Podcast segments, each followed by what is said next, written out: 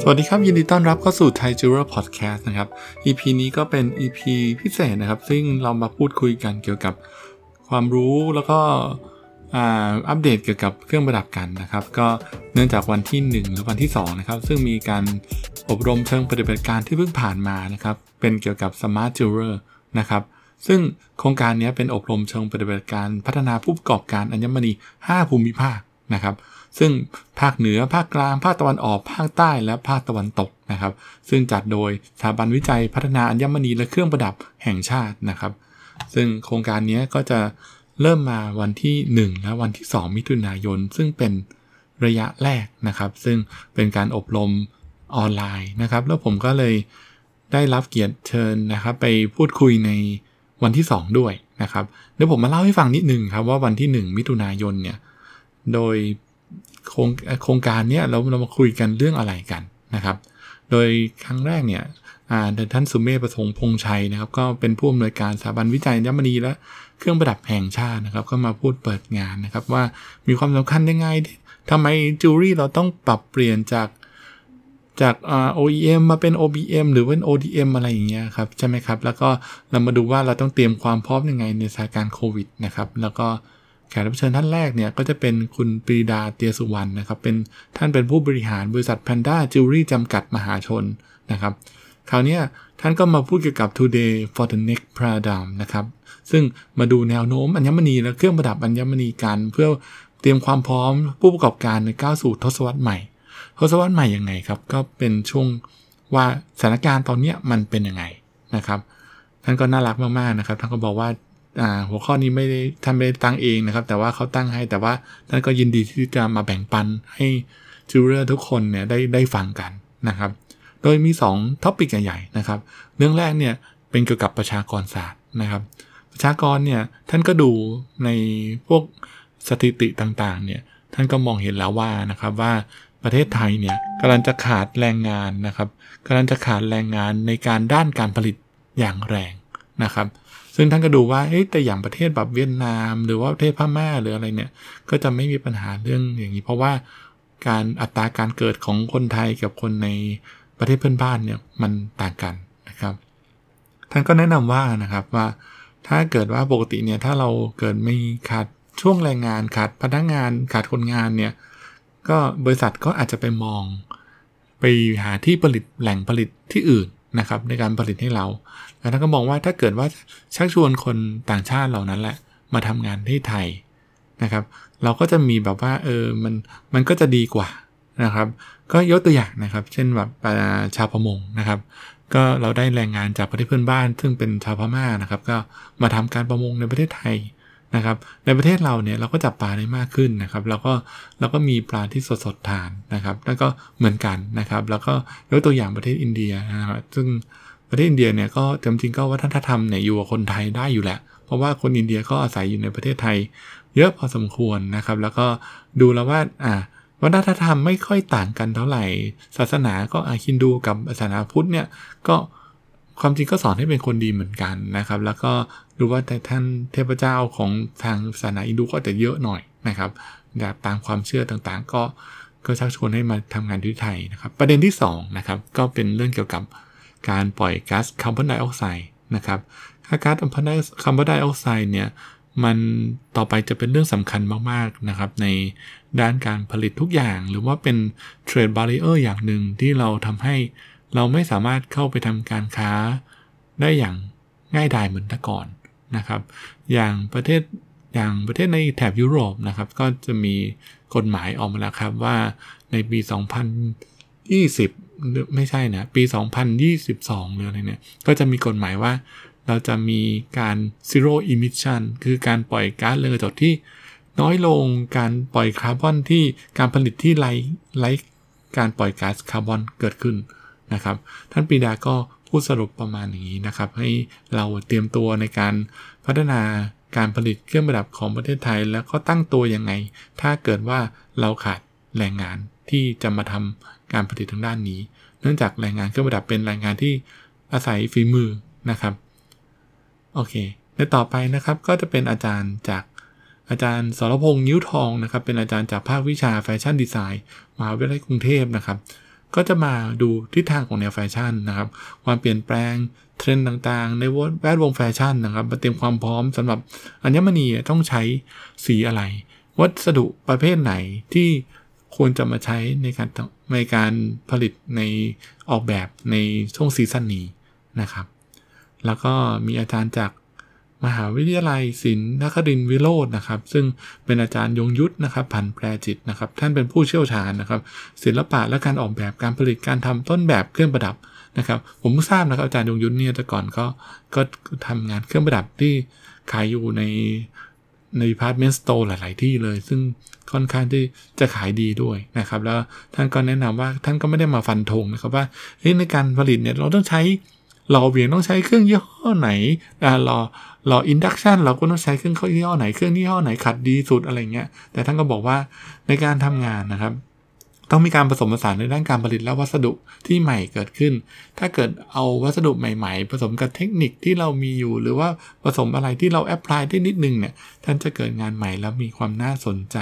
มากขึ้นนะครับ นี่คือรวมๆสำหรับวันที่1นนะครับ ส่วนวันที่2เนี่ย มิถุนายนเนี่ย ก็เป็นคิวผมนะครับ ซึ่งมาพูดเกี่ยวกับการเสวนานะครับ การลงทุนที่สัมพันธ์กับการจัดการธุรกิจนะครับ จริงๆเนี่ยถ้าก็ได้โจทย์มาเป็นคำถามโอ้โหค่อนข้าง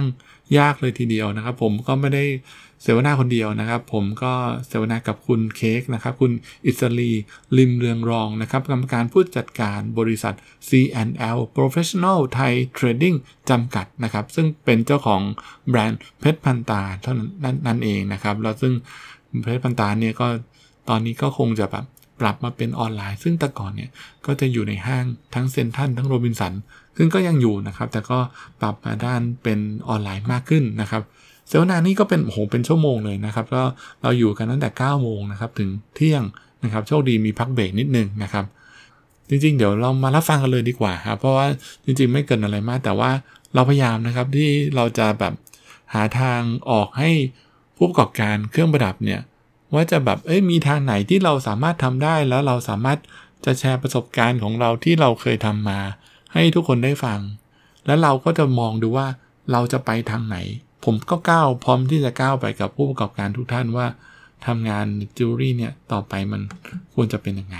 นะครับงั้นเดี๋ยวมารับฟังกันเลยครับ ค่อนข้างยาวนิดนึงครับ แต่ผมขอแบ่งเป็น 2 เทปนะอะอันนี้เป็นเทปแรกนะครับ ก็เป็นการสัมภาษณ์ผม สุรศักดิ์มณีเสถียรรัตนานะครับ เจ้าของแบรนด์คาร์เรต้าจิวเวลรี่นะครับ แล้วก็ session ก็เป็นสัมภาษณ์ของคุณอิสรีนะครับคุณเค้กนะครับ ก็เป็นสัมภาษณ์เกี่ยวกับเพชรพันตาว่าเป็นยังไงครับ เชิญรับฟังกันได้เลยครับ ตอนนี้นะคะน้อยอยากจะนำพาทุกๆท่านเลย ท่านผู้ประกอบการทุกท่านรวมถึงน้องๆนะคะ ที่เรียกว่ากำลังจะก้าวขึ้นไปเป็นผู้ประกอบการ พบกับแขกรับเชิญของเราท่านแรกค่ะ มีชื่อเล่นว่าคุณเอ็มนะคะคุณสุรศักดิ์มณีเสถียรรัตนานั่นเองนะคะ เดี๋ยวคุณสุรศักดิ์จะมานั่งร่วมพูดคุยกับเรานะคะ เป็นเจ้าของแบรนด์ค่ะคาเลต้าจิวเวลรี่นั่นเองโอ้โห ประวัติของเขาน่าสนใจมากๆ จะเป็นยังไง เดี๋ยวพบกับเขาได้เลยนะคะขอเรียนเชิญคุณเอ็มได้เลยนะคะเชิญคุณเอ็มค่ะ เชิญเลยค่ะ เดี๋ยวทุกท่านนะคะจะได้ทราบเกี่ยวกับประวัติของคุณเอ็มด้วยนะคะ แล้วก็ที่สำคัญนะคะจะได้ทำความรู้จักกันกับแบรนด์คาเลต้าด้วยนะคะสวัสดีครับค่ะเอาละค่ะคุณเอ็มค่ะ เดี๋ยวแนะนำตัวกันสักนิดนึงนะคะ ให้กับทุกท่านได้รู้จักกันนิดนึงค่ะเชิญเลยค่ะครับ สวัสดีครับ ผมเอ็มนะครับและสุรศักดิ์มณีเสถียรรัตนานะครับ ก็ทำแบรนด์คาร์เรต้าแล้วจริงๆมันมีแบรนด์อื่น ๆ ซึ่งหลายแบรนด์เลยนะครับ อยู่ใน under ของคาร์เรต้ากรุ๊ปของเรา ซึ่งผมเนี่ยเริ่มต้นมาเนี่ยก็เป็นนักออกแบบเนาะเป็นนักออกแบบที่ว่าเราซึ่งเป็นนักออกแบบที่ไม่ได้เรียนออกแบบ นักออกแบบที่ไม่ได้เรียนออกแบบใช่ใช่มันหมายความว่ายังไงคะ คือจริงๆเนี่ยผมจบการศึกษานะที่มหาวิทยาลัยอัสสัมชัญด้าน international business นะครับแล้วด้าน international business เนี่ยก็จะเรียนเกี่ยวกับว่าการขนส่งทางเรือเราดูการจัดการโลจิสติกอะไรอย่างนี้ยังไงใช่ไหมครับแต่ว่าโชคดีอะที่ที่บ้านเนี่ยทำธุรกิจทางด้านเครื่องประดับอยู่ นะครับแต่ว่าก็คือเป็นเป็นช่างเลยแหละเป็นโต๊ะช่างแบบเรียงแล้วก็นั่งเคาะมือนั่งขึ้นมือคือแบบ traditional เครื่องประดับมากๆนะครับว่าเป็นงานทองงานเพชรอะไรเงี้ยแล้ววันหนึ่งเราก็เอ๊น่าสนใจเนาะงานงานเครื่องประดับแล้วก็เออป้าป้าเรียกป้าป้าแล้วกันคนจีนนะครับแล้วก็ป้าป้าเดี๋ยวขอลองลองหน่อยได้ไหมแล้วก็แหวกโต๊ะช่างช่างช่างทรายก็เป็นช่างมาจากสุรินทร์นะครับ แล้วก็สุรินทร์ทั้งคู่นั่นแหละพี่น้องกันแล้วก็เดี๋ยวขอแหวกโต๊ะช่างหน่อยขอนั่งตรงกลาง แล้วลองดูว่าขึ้นยังไง แล้วเราจะเริ่มอะไรดีล่ะ เริ่มสเต็ปที่ว่าการแบบเริ่มเริ่มทำทองเนี่ยเริ่มยังไงค่ะดีป้าจะให้ทองมาเลยก็ใช่เรื่องเพราะเออเรายังทำไม่เนอะเป็นเนาะค่ะมีแล้วมีมูลค่าด้วยนะอ่ามีมูลค่ามากเราก็เลยอะเริ่มด้วยอะทองเหลืองหรือเงินอะไรเงี้ยค่ะเราก็มาเริ่มปุ๊บขึ้นกระเป๋ออะไรเงี้ยอือหือกระเป๋ออาสีเตยอย่างเงี้ยค่ะกว่าจะติดกระเป๋อได้สักหมูก็แต่ละแท่งเนี่ยนะมันมันไม่ไม่ง่ายเลยนะ ยากมากเลยเหรอคะ มันก็ มือเราก็ยังสั่นอยู่ว่าเอ้ยเราทำยังไงแล้วเราต้องควบคุมไฟต้องเหยียบคาตะอ๋อออ่ารู้จักคาตะกันใช่ไหมฮะค่ะเนี่ยเหยียบคาตะแล้วก็เป่าไฟให้มันแบบอะอันเนี้ยเป็นกระเป๋อแล้วเราเชื่อมเข้ามาอย่างเงี้ยอือหือเออเราเราจะทำยังไง ให้มันแบบเชื่อมแล้วอยู่ คือการค่ะการฝึกเนี่ยมันมันไม่ง่ายเลยนะครับเราก็รู้ว่าเอ้ยช่างเนี่ยควรจะต้องมีความยากลำบากในการทำเครื่องประดับแต่ละชิ้นเนี่ยขนาดไหนค่ะใช่ไหมฮะแล้วเราพอมาดูปุ๊บเนี่ยมันก็เออเราก็ไม่ได้อยากจะเกิดมาเป็นช่างอะอือหือ ใช่ป่ะเราก็เห็นคุณพ่อทำโอ้โหเขาก็ค่อนข้างเหนื่อยนะทำตั้งแต่เช้าถึงกลางคืนเลยอะค่ะ ดึกมากแล้วก็อะก็ต้องดูแลช่างดูแลทอง ดูค่าซิดูอะไรทุกอย่างในการอือฮึควบคุมแล้วก็กว่าจะส่งงานไปถึงลูกค้า ที่แต่ก่อนลูกค้าเราเป็นลูกค้าที่เป็นหน้าร้านอยู่ที่ตามโรงแรม ค่ะ นะครับเราทำอย่างนี้มาเนี่ยเราก็ดูว่าเราก็เรียนเรียนอ่าเรียนบริหารธุรกิจเนอะ เราก็ตอนแรกเราก็โอ้แบบเป็นเด็กน้อยอะเราก็จบมาบริหารธุรกิจบอกเฮ้ยเดี๋ยวจะเข้ามาช่วยกับป้าบริหารเลยป้าไม่ต้องเหนื่อยแล้วบริหารด้วยช่วยบริหารให้มาทำไง พอมาถึงแบบจบแล้วจริงๆอือะอหือเราเข้ามาในธุรกิจของที่บ้าน ซึ่งเราเราก็ถือว่าเป็นทายาทธุรกิจเนาะค่ะ ป้าบอกว่าจะทำอะไร จะทำอะไรดี จะทำอะไรในเมื่อทุกอย่างมัน settle หมดแล้วอะอืมเออทุกอย่างมันมันมันไปไปหมดแล้วอ่าไปหมดค่ะ แล้วปุ๊บเราก็ดูเฮ้ยแต่เราก็อยากจะแบบลองทำงานของตัวเอง อยากจะฝึกงานของตัวเองว่าเราจะทำยังไงเราก็พยายามซื้อ magazine jewelry มาอ่านมาดูปุ๊บไปไปงานแฟร์ Bangkok Gems เนี่ยผมไปตั้งแต่เด็กๆเลยนะไปเพระว่ไปดูผมงานแฟร์คือแต่ก่อนอะคุณพ่อพาไปดูพลอย พาไปค่ะดูอะไรพวกนี้ แล้วผมก็ครับตอนหลังๆเนี่ยผมก็จะไปแล้วก็พร้อมแบบรถเข็นคันใหญ่ๆอือฮึเพราะว่าจะเก็บแมกกาซีนมาไงอืมเก็บแมกกาซีนจากจากงานแฟร์มาทุกโอ้โหต้องต้องไปซื้อแมกกาซีนต้องบางคนเขาแจกอุ้ยรีบไปเอาเลยเดี๋ยวค่ะกรมรุ่นแจกแล้วรีบไปรับมาเสนออือฮึปุ๊บสรุปว่า โอเค เราก็เออเราหนังสือเยอะมากเลยที่บ้านแล้วเอาแมกกาซีนมานี่เอามาทำอะไรเพราะมาดูแบบนะครับอืมว่ามาดูแบบมันคือยังไงค่ะ นะครับ แต่โชคดีมากวันหนึ่งอะมันก็มีคอร์สคอร์สหนึ่งซึ่งแบบถือว่าเป็นคอร์สเปลี่ยนชีวิตภายในสิบวัน อือหือซึ่งเป็นคอร์สเขาเรียกว่า ID จุฬา ค่ะ นะครับ ID จุฬาเนี่ยจริงๆจากอาจารย์อรพินท์ พานทอง อือฮึซึ่งเป็นหัวหน้าภาคภาควิชาสมัยนู้นเป็นสถาปัตย์ สถาปัตย์จุฬาค่ะ นะครับก็มีคอร์สหนึ่งสั้นๆเนี่ยที่ให้เรียนเกี่ยวกับการทำเครื่องประดับและการออกแบบขึ้นมาอือหือมันเป็นจริงๆเป็นงานวิจัย ค่ะ ตอนนู้นเขาได้แบบโชคดีมากๆที่เข้าไปผมเป็นรุ่นที่สิบคือได้เขาเป็นมีมานานแล้วอ่าฮะอ่าเป็นรุ่นผมผมเป็นรุ่นที่สิบแล้วเนี่ยพอค่ะเข้าไปเนี่ยก็ได้เรียนตั้งแต่ว่า คือผมมันไม่มีพื้นฐานทางด้านศิลปะเลยถูกไหมฮะ อือหือในเมื่อเราเพราะเราไม่ได้จบทางนี้ใช่ อืมค่ะแล้วผมเพิ่งไปเรียนวันนั้นว่าจุดอะ ถ้ามันจุดมันต่อต่อกันเหมือนเส้นเว้ยเส้นต่อกันเป็นรูปทรง รูปทรงมามีมีฟอร์มปุ๊บมันเป็นรูปทรงสามมิติค่ะเพิ่งเพิ่งมารู้จักศิลปะในในในคอร์สในวันนั้นแหละอ่าแล้วผมก็โอ้โหแบบสิบวันเนี่ยเราเรียนพื้นฐานทางด้าน ศิลปะเรียนพื้นฐานทางด้านอัญมณีการขึ้นขึ้นขึ้นมือเครื่องประดับ โดยตอนนั้นมีอาจารย์หมูค่ะอ่าซึ่งเป็นแบบ living extra ซึ่งสมัยนั้นดังมากเลยอะอือฮึอ่าเขาก็มาสอนขึ้นมือแล้วก็ มีการนั้นวาดรูปดูว่าเราจะขึ้นแว็กยังไงมีขึ้นอะไรยังคือแบบเทคนิคแบบสำหรับไปต่อ ค่ะ คือไม่ใช่ว่าเรียนเปิดเสร็จแล้วคุณเก่งเลยอะอือหือ คือคือเรียนสิบวันถ้าคุณต้องแบบไปพัฒนาต่อค่ะ เพราะฉะนั้นเนี่ยคือคอร์สที่ผมว่าอืมมันก็ดีมากๆเลย นี่คือคำถามแรกเลยนะเนี่ยใช่ยังยังแบบรู้สึกมันมันมันยาวมากเลย อืมแต่จค่ะ ริง ๆ แล้วแบบผมเล่าไปเลยดีกว่าหมได้หมเลยค่ะ อ่เพราะว่าหลายคนก็คงอยากจะทราบว่าเอ๊ะแหมไม่ได้ไม่ได้จบมาทางนี้โดยเฉพาะนะ แต่ว่าจุดเริ่มต้นเนี่ยใช่เป็นยังไง ใช่ก็แบบอยากพจะไปเรียนคอร์สอยากจะนั้นเป็นค่ะแบบแรงบันดาลใจอือฮึให้คนอื่นไม่ใช่ไม่จำเป็นว่าทุกคนเนี่ยต้องแบบเรียนสายวิทย์ แล้วก็อะต้องเป็นคุณหมอ ค่ะหรือว่าเรียนบริหารต้องเป็นนักบริหารหรือเป็นอะไร อืม ซึ่งเราเป็นเราเราการมาฝึกกันได้ แล้วเราการพัฒนาพัฒนา skill เนี่ย เราพัฒนากันได้ได้เรื่อยๆค่ะใช่ไหมฮะคือผมเนี่ยนอกจากตอนนู้นเนี่ย เราก็หลังจากเรียนคอร์สสิบวันแล้วเนี่ยบอกเส้นเรายังไม่ดีอะเราก็รู้แล้วว่านั่นมันไม่ใช่เส้นจิวเวลรี่นะอาจารย์ฉลองก็จะบอกว่าเส้นมันไม่ใช่จิวเวลรี่คือนะอาจารย์ก็ comment เลยบอกว่าอ่า เออเส้นแข็งมากเลยเดี๋ยวมันไม่ใช่เส้นจิวเวลรี่นะค่ะ เฮ้ยเส้นจิวเวลรี่เป็นยังไง อืม เราก็มาโอเคงั้นก็ผมก็เลยเอากระดาษ A4 มาผมก็ตีตารางปุ๊บผมก็มาฝึกเส้นอะอืมว่าจะจะขีดเส้นตรง ได้ยังไงเส้นโค้งเส้นยังไง เส้นหยิกเส้นยังไง ค่ะ จนผมรู้สึกว่า เออ มันก็ฝึกไปเรื่อยๆ ทุกวันอะ เพราะว่า skill มันต้องฝึกใช่ตลอดใช่ค่ะไหมฮะเคยเคยเคยได้ยินคำว่าแบบอะไรนะฮะเรียนเราเรียนรู้ภายใน 20 ชั่วโมงกฎ 20 ชั่วโมงเนี่ยอืม กฎ 20 ชั่วโมงเนี่ยเขาบอกว่าเราเราจะแบบมาฝึกอะไรก็ได้เนี่ยค่ะในskill ใหม่ๆเนี่ยที่เราสามารถที่จะทำได้เนี่ยภายใน 20 ชั่วโมง อือฮึ แต่ว่ามันต้องมีข้อแม้อืมว่าเราต้องทำทุกวัน ค่ะ ต่อเนื่องแล้วมันก็นี่คือผมว่า ผมไม่เพิ่งรู้กฎ 20 ชั่วโมงเนี่ย เมื่อหนังสือของของหรือว่าดู TED Talk มั้ง อือฮึผมเพิ่งรู้ไม่ไม่นานเนี้ย อืมแต่ว่าจริงๆผมทำมาอยู่แล้วต้องคือเราทำเราก็ทำมาสึกว่เรื่อยๆทุกวันใช่อยู่แล้ว ใน skill ใหม่ๆเนี่ยผมก็ต้องฝึกอยู่แล้วอะ skill ใหม่ตอนนู้นในในระยะเวลาที่ปีอะไรอะสองพันสองพันเจ็ดป่ะหรือสักประมาณประมาณนั้นน่ะค่ะผมก็ผมก็ฝึก skill ใหม่คือผมคือการวาดรูปอืมการเรียนรู้ทางด้านศิลปะ จนผมมีโพสต์โพสต์หนึ่งที่แบบก็โพสต์ในเฟซบุ๊กว่า เรียนรู้แนวทางของศิลปินอะแบบเป็นคำคมเลยนะแต่เรียนรู้แนวทางของศิลปินเพื่อนเขามาค่ะเม้นว่าเฮ้ยอะไรวะคืออะไรวะอืมเป็นอะไรวะซึ่งซึ่งเราไม่ใช่ไงเราไม่ใช่ศิลปินไงค่ะแล้วตอนนั้นน่ะคิดว่าjewelry designer มันคือศิลปินอืมต้องเป็นศิลปินต้อง art ต้อง art มากๆสรุปไม่ใช่อะมันไม่ใช่มาถึงตอนเนี้ยมันไม่ใช่อะค่ะอ่าครับ เพราะว่าเป็นการเป็น jewelry designer จริง ๆ แล้วมันคือ ไม่ว่าจะดีไซเนอร์อะไรก็แล้วแต่มันคือการแก้ปัญหาอือฮึถูกไหมฮะถ้าเป็นการแก้ปัญหา แต่ตอนนู้นเราคิดว่าอย่างนั้นจริงๆอะเราก็โพสต์ว่าโอ้โหมันเท่ว่ะเอ้ยเป็นเป็นแบบ artist แบบอือฮึใช่แบบแล้วเราก็เราก็แบบพอพัฒนาตัวเองมาเรื่อยๆ เราเริ่มมีมีแบบของตัวเองค่ะเราก็เลยลองทำแบบสักนิดสักหน่อย เป็นในจิวเวลในรี่แบบที่แบบของตัวเองในแบบของตัวเองเนี่ย แล้วก็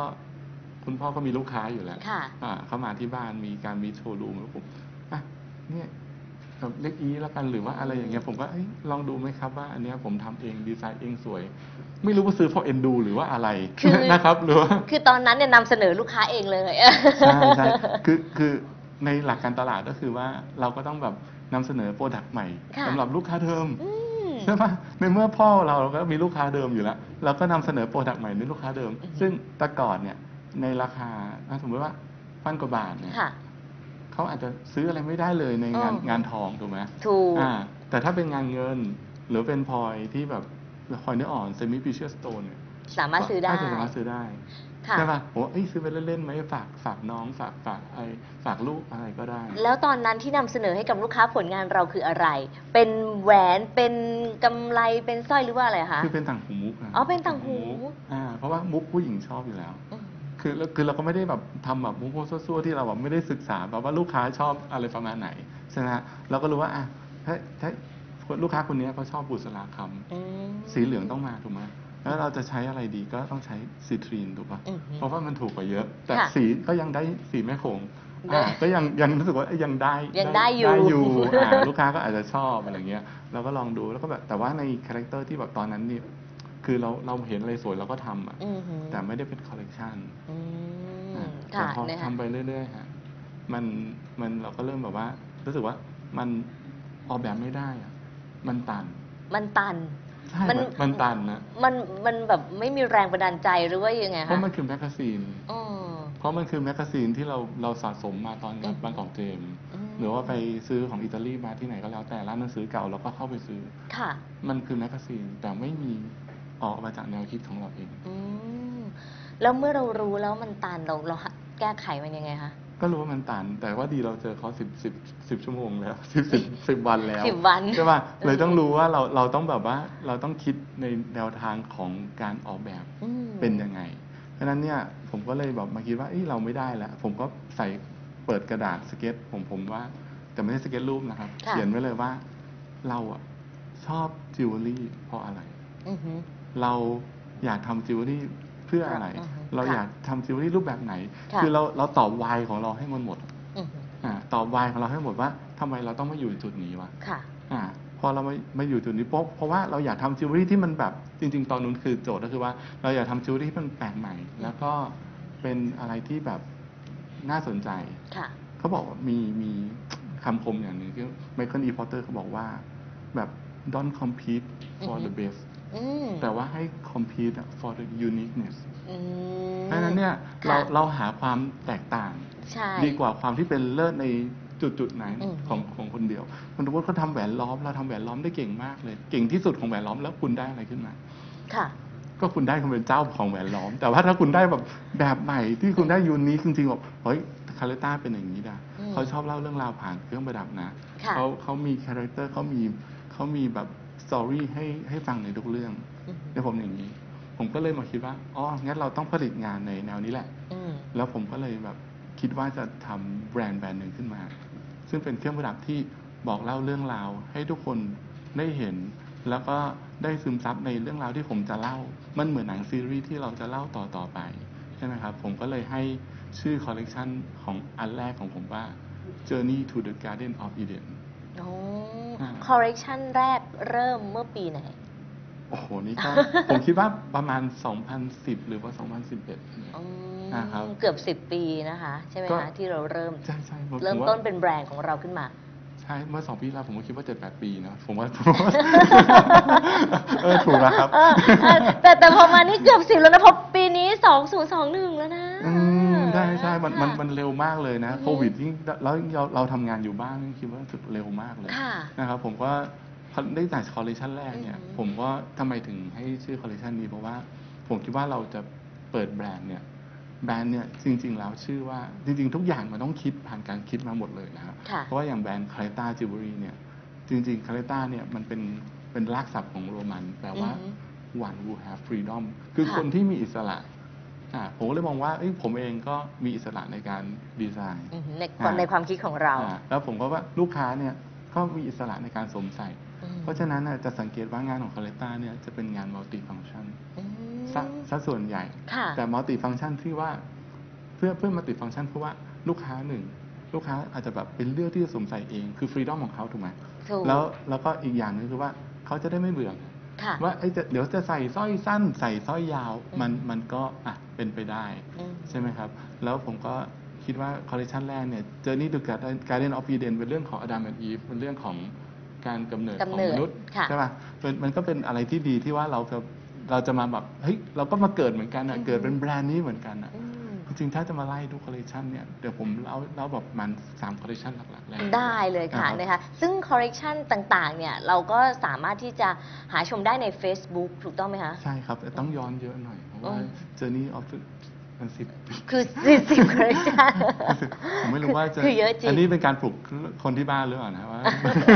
นี่มันตอนนี้เนี่ยนะคะ ทุกคนค่ะไม่ใช่ว่าทุกคนเห็นแค่เรานะ เราก็เห็นทุกทุกๆท่านเหมือนกันนะคะ ที่รับชมอยู่ตอนนี้ถ้าเปิดท่านกใดล้องที่ได้เปิดกล้องนะนะครับช่วยค่ะถ้าเห็นแล้วว่าได้ยินผมชัดเจนทำมืออย่างนี้หน่อยนะครับ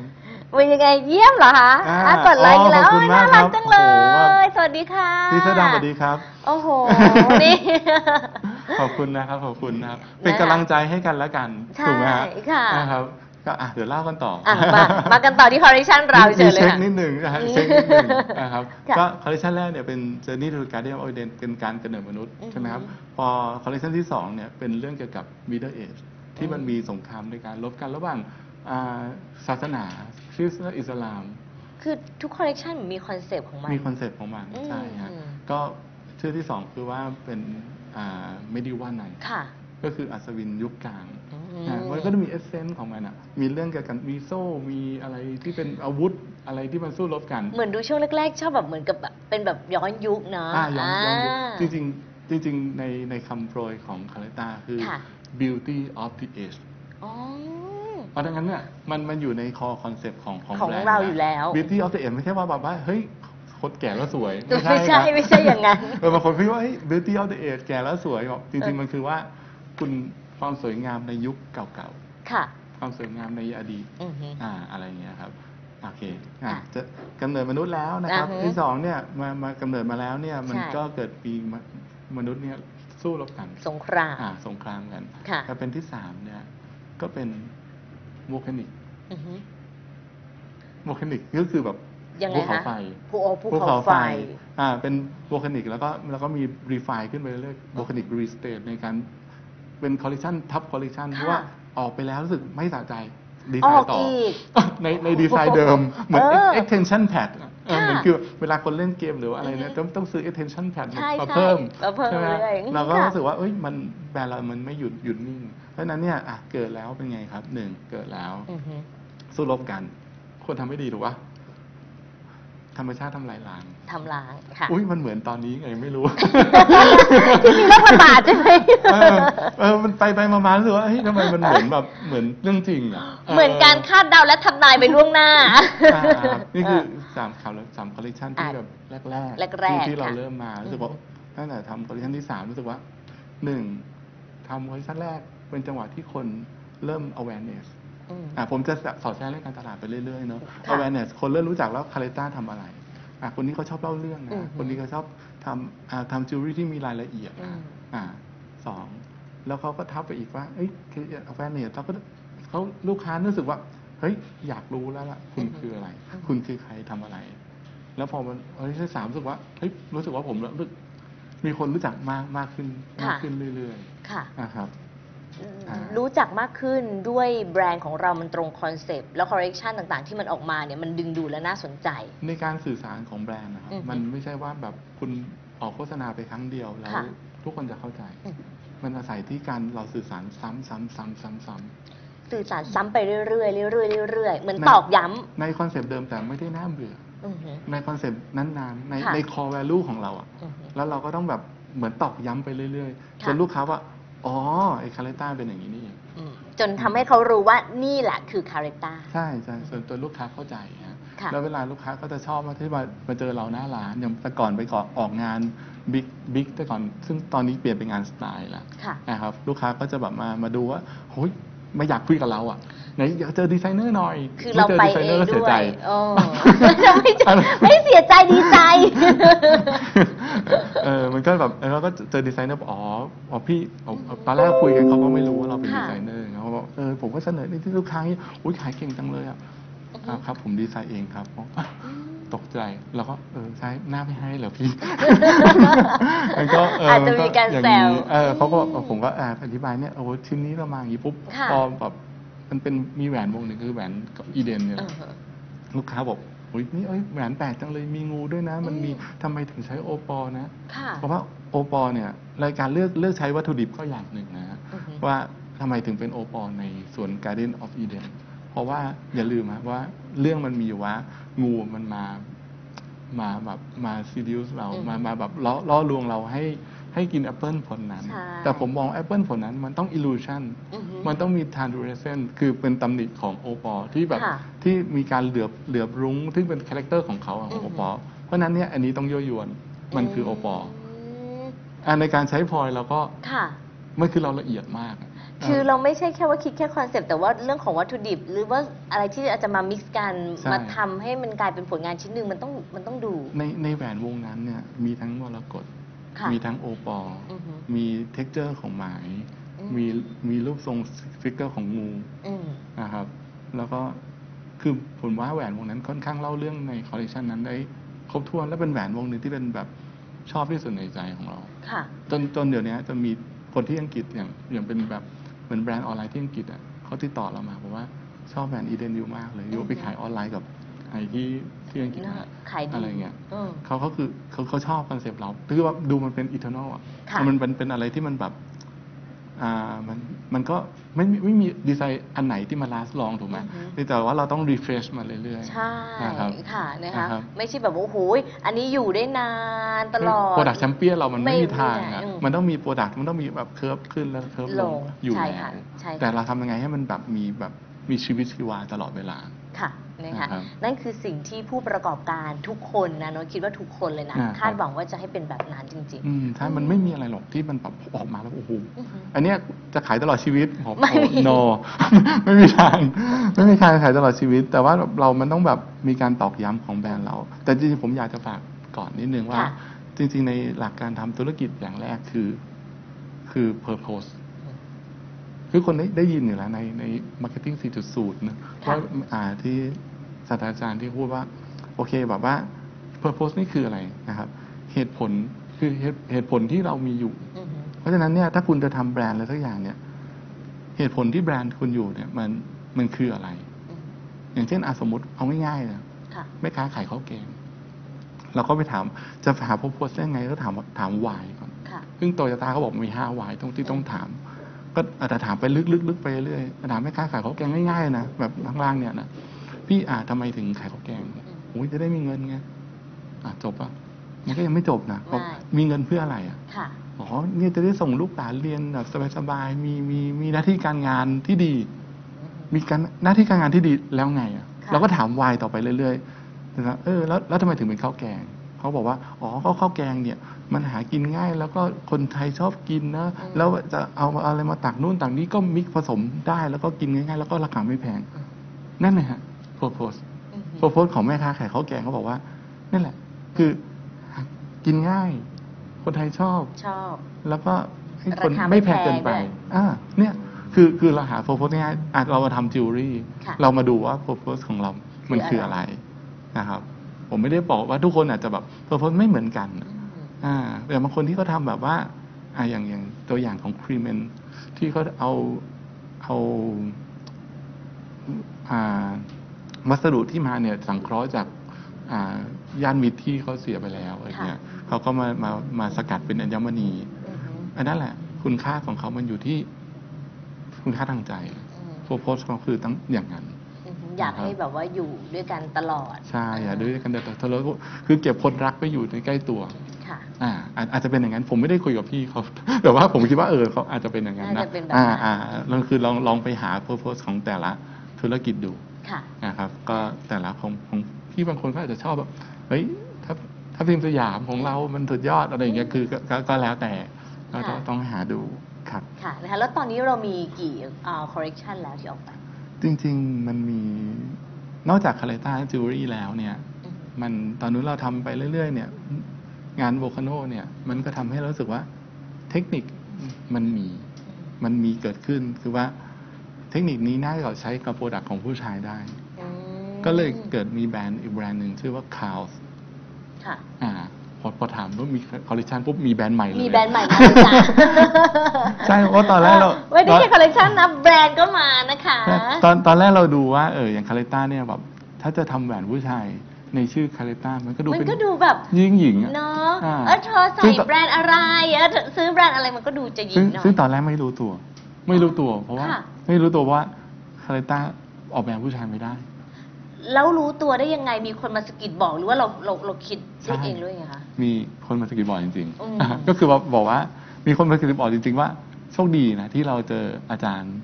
จากศิลปากรค่ะ เรียกบอกชื่ออะไรกันผม เชิญเลยค่ะ คุณอาจารย์แพรฮะอาจารย์แพรที่ศิลปากรก็คือว่าเขาบอกว่าเนี่ยคาเลต้าเอ้ยแหวนแหวนผู้ชายคาเลต้ามันก็คนก็จะติดติดๆนิดนึงนะว่าจะกล้าซื้อหรือเปล่าอืมเพราะมันใส่แล้วมันดูไม่แมนอะค่ะ อ่า ผมก็เลยมาตั้งแต่แบบตอนนั้นก็เลยทำ ไม่มีโครงการหนึ่งมั้งโครงการชื่อ Deep Space อืมอ่าก็ได้ได้อาจารย์หลาย ๆ ท่าน เราก็มาดูว่าเราควรจะทำแบรนด์ผู้ชายชื่อว่าอีกแบรนด์หนึ่งขึ้นมาคาวอืมแต่ไม่ใช่คาวเฉย ๆ แต่ว่าคาวคลับชื่อชื่อแบรนด์ชื่อคาวแหละ แต่ว่าทำไมถ้ามีห้อยท้ายด้วยล่ะ เพราะว่าเพราะว่ามันควรจะเป็นคลับค่ะที่ของผู้ชาย แล้วเราก็มีภาพ mood board ว่า เราผู้ชายเนี่ย ควรจะเป็นยังไงมีแบบมีการแบบเขาเรียกอะไรนะ distinctive gentleman หรือเปล่าอืมคืออืมแต่ก่อนเขามีแบบ chopper ใส่เสื้อสูทใช่ขี่ chopper ใช่กันอะไรอย่างเงี้ยค่ะใช่ไหมฮะแล้วเราดูว่าเอ๊ะจะมี cigar bar หรือว่า whisky bar มีบรรยากาศสักหน่ละมุนละมุนดูดูภาพไม่ออกว่าผู้ชายของคาวควรจะเป็นยังไงค่ะแล้วเราก็ออกคอลเลคชันอืมของผู้ชายในในในชื่อของคาวครับค่ะนะครับมันก็สนุกมากเลยมันชัดเจนแล้วมันขายปึ้งปึ้งปึ้งปึ้งปึ้งเลย ขายมันมากแล้วซึ่งแหวนของเราเนี่ยมันไม่ใช่แบบ คือคือนอกจากแหวนมีมีตี้มีอย่างเงี้ยเนี่ยค่ะของเนี่ยของข่าวอันนี้ผมว่าของ Crown ของข่าว เอ๊ะแต่เดี๋ยวนะเรามีเปิด Facebook ไว้อยู่ด้วยเหมือนกันนะ ไม่รู้ว่าจะอ่าตอนนั้นจะเป็นแบรนด์อะไรอ๋อนะข่าวข่าว .club เนี่ย คาวดอทครับหรือเปล่าอ่า อ่าเดี๋ยวลองดูเอ๊ะในถ้าในเปิดใน IG ก็ก็ได้ก็เอนนได้ใช่ไหมอันนี้คะ ล็อก น่าจะติด user name อ๋อ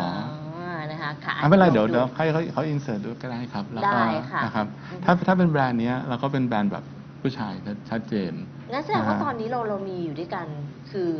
สองแบรนด์ จริงๆ มันมีแบบไม่รู้ผมแบบพลังเยอะหรืออะไรก็ไม่รู้นะ มันมันมีหลายแบรนด์ซึ่งซึ่งเดี๋ยวนี้มันก็พยายามจะแบบมินิมัลลง พอตอนนู้นเราทำปุ๊บค่ะทำได้ปุ๊บเนี่ย อืม มันเหมือนแบบมันแบบเฮ้ยมันไปว่ะอะไรอย่างเงี้ยเราก็เราก็ลุยอะนอกขอเออถามหน่อย แล้วอย่างนี้การที่เรามีแบรนด์เยอะๆมันมันส่งผลดีต่อธุรกิจเราเหรอคะหรือว่ายังไงหนึ่งลูกค้าชัดเจนมอย่างแค่แค่อะซื้อคาเลต้าผู้หญิง อ่าโอเคซื้อคาวผู้ชายอ่าฮะแต่เป็นของเราอะค่ะก็คือคือในในดีไซเนอร์ในดีไซน์ของเราปกติผู้ชายเขาชอบแหวนเรามากเลย อืม แต่ของผู้ชายไม่มีเหรอวะ อะไรอย่างเงี้ย เราก็เลยบอกเอ้ยเราก็เลยต้องทำทำขึ้นมาใช่ไหมฮะที่ที่ห้อยท้ายว่าคลับนี้ไม่ใช่อะไร ค่ะ เพราะว่ามันผมอยากให้เป็นเหมือน community อืม อ่าผมอยากให้เป็นเหมือน community ว่าถ้าชอบคาแรคเตอร์อย่างนี้สมมติว่าอะค่ะเราเราชอบดูกตินะอ่าสมมติว่าชอบชอบโมไซค์ดูคาติ หรือว่าชอบแบบ อะไรสักอย่างที่มัน luxury มากๆขับเรือยอชท์รู้สึกผมมองผู้ชายคนนั้นนะที่ว่าเป็นเจ้าแบบอยู่ดีก็ไป relax ด้วยการขับเรือยอชท์ไปวนรอบเกาะพะงันหรืออะไรอย่างเงี้ยอื้อหืออ่อ่า สมมุติอ่า ผมก็มองภาพอย่างนั้น แต่ถ้าคุณไม่มีเงินขนาดนั้นค่ะคุณใส่คาวก็มีความ feel อย่างนั้นได้อ๋ออ่าก็เลยบอกขอสักนิดนึงอะขอสักนิดนึงให้แบบมีความรู้สึกที่ว่าเฮ้ยเราแบบมี luxury life มีแบบเฮ้ยมีมีมีอะไรนะ มี whisky bar อยู่ที่บ้าน อืมอ่าหรือข้างล่างมองล่างมีโต๊ะ pool มีเพื่อนสื่อชุกแก้วด้วยกันอะไรเงี้ยอะไรอย่างนั้นอ่ามันได้ได้ feel อะไรอย่างนั้นผมบอกอย่างนี้คุณเห็นภาพเนอะเนาะเออว่าแล้วว่าแล้วเป็นเรายังไงก็ผลิตสินค้าหรือว่าอืมของเราแบบออกมาเป็นแบบนั้นจริงๆนะใช่สินค้าเป็นอย่างนั้นอ๋อสินค้าในในมูดมูดแอนโทนของของคาวขับเนี่ยมันค่ะก็จะดูแบบเป็นแบบเล่าๆหน่อย แล้วไม่ใช่เราที่เขาติดโควิดกันนะไม่มัใช่คือนะเราคือคือเรามันคือเราที่แบบเออแบบดูแบบละมุนหน่อยอ๋อไรละย่างมุนเงี้หน่อยาาอ่าครับมีมีกลิ่นไม้โอ๊กอะไรอย่างเงี้ย อ่า แล้วมีผู้หญิงเข้าไปในคลับนี้ไหมเอาถามจริงสรุปว่าผู้หญิงก็ซื้อเขาครับอ๋อ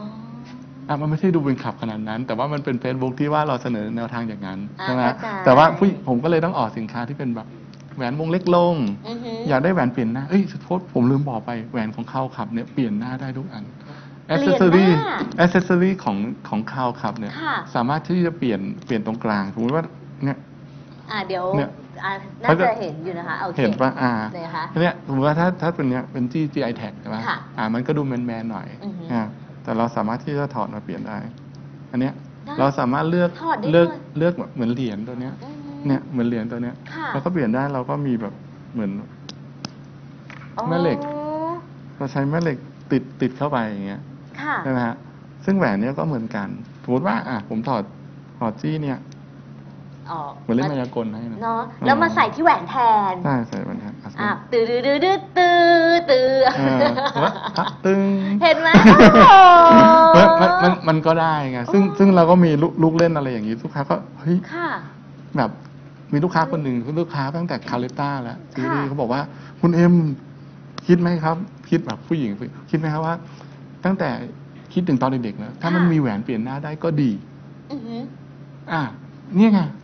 มันมันคุณมีแล้วไงเปลี่ยนได้เลยนั่นแหละจริงคือเป็นจริงๆคนนั้นเป็นลูกค้าแรกของคาเลต้าเลยๆค่ะ คือเขาเป็นแฟนคลับเราตั้งแต่ตอนนู้นเราเราเราเรามีอะไรเราเราเปิดเคยเปิดงาน เปิดงาน เปิดตัวคอลเลคชันก็ต้องอือฮึเชิญเชิญเข้ามา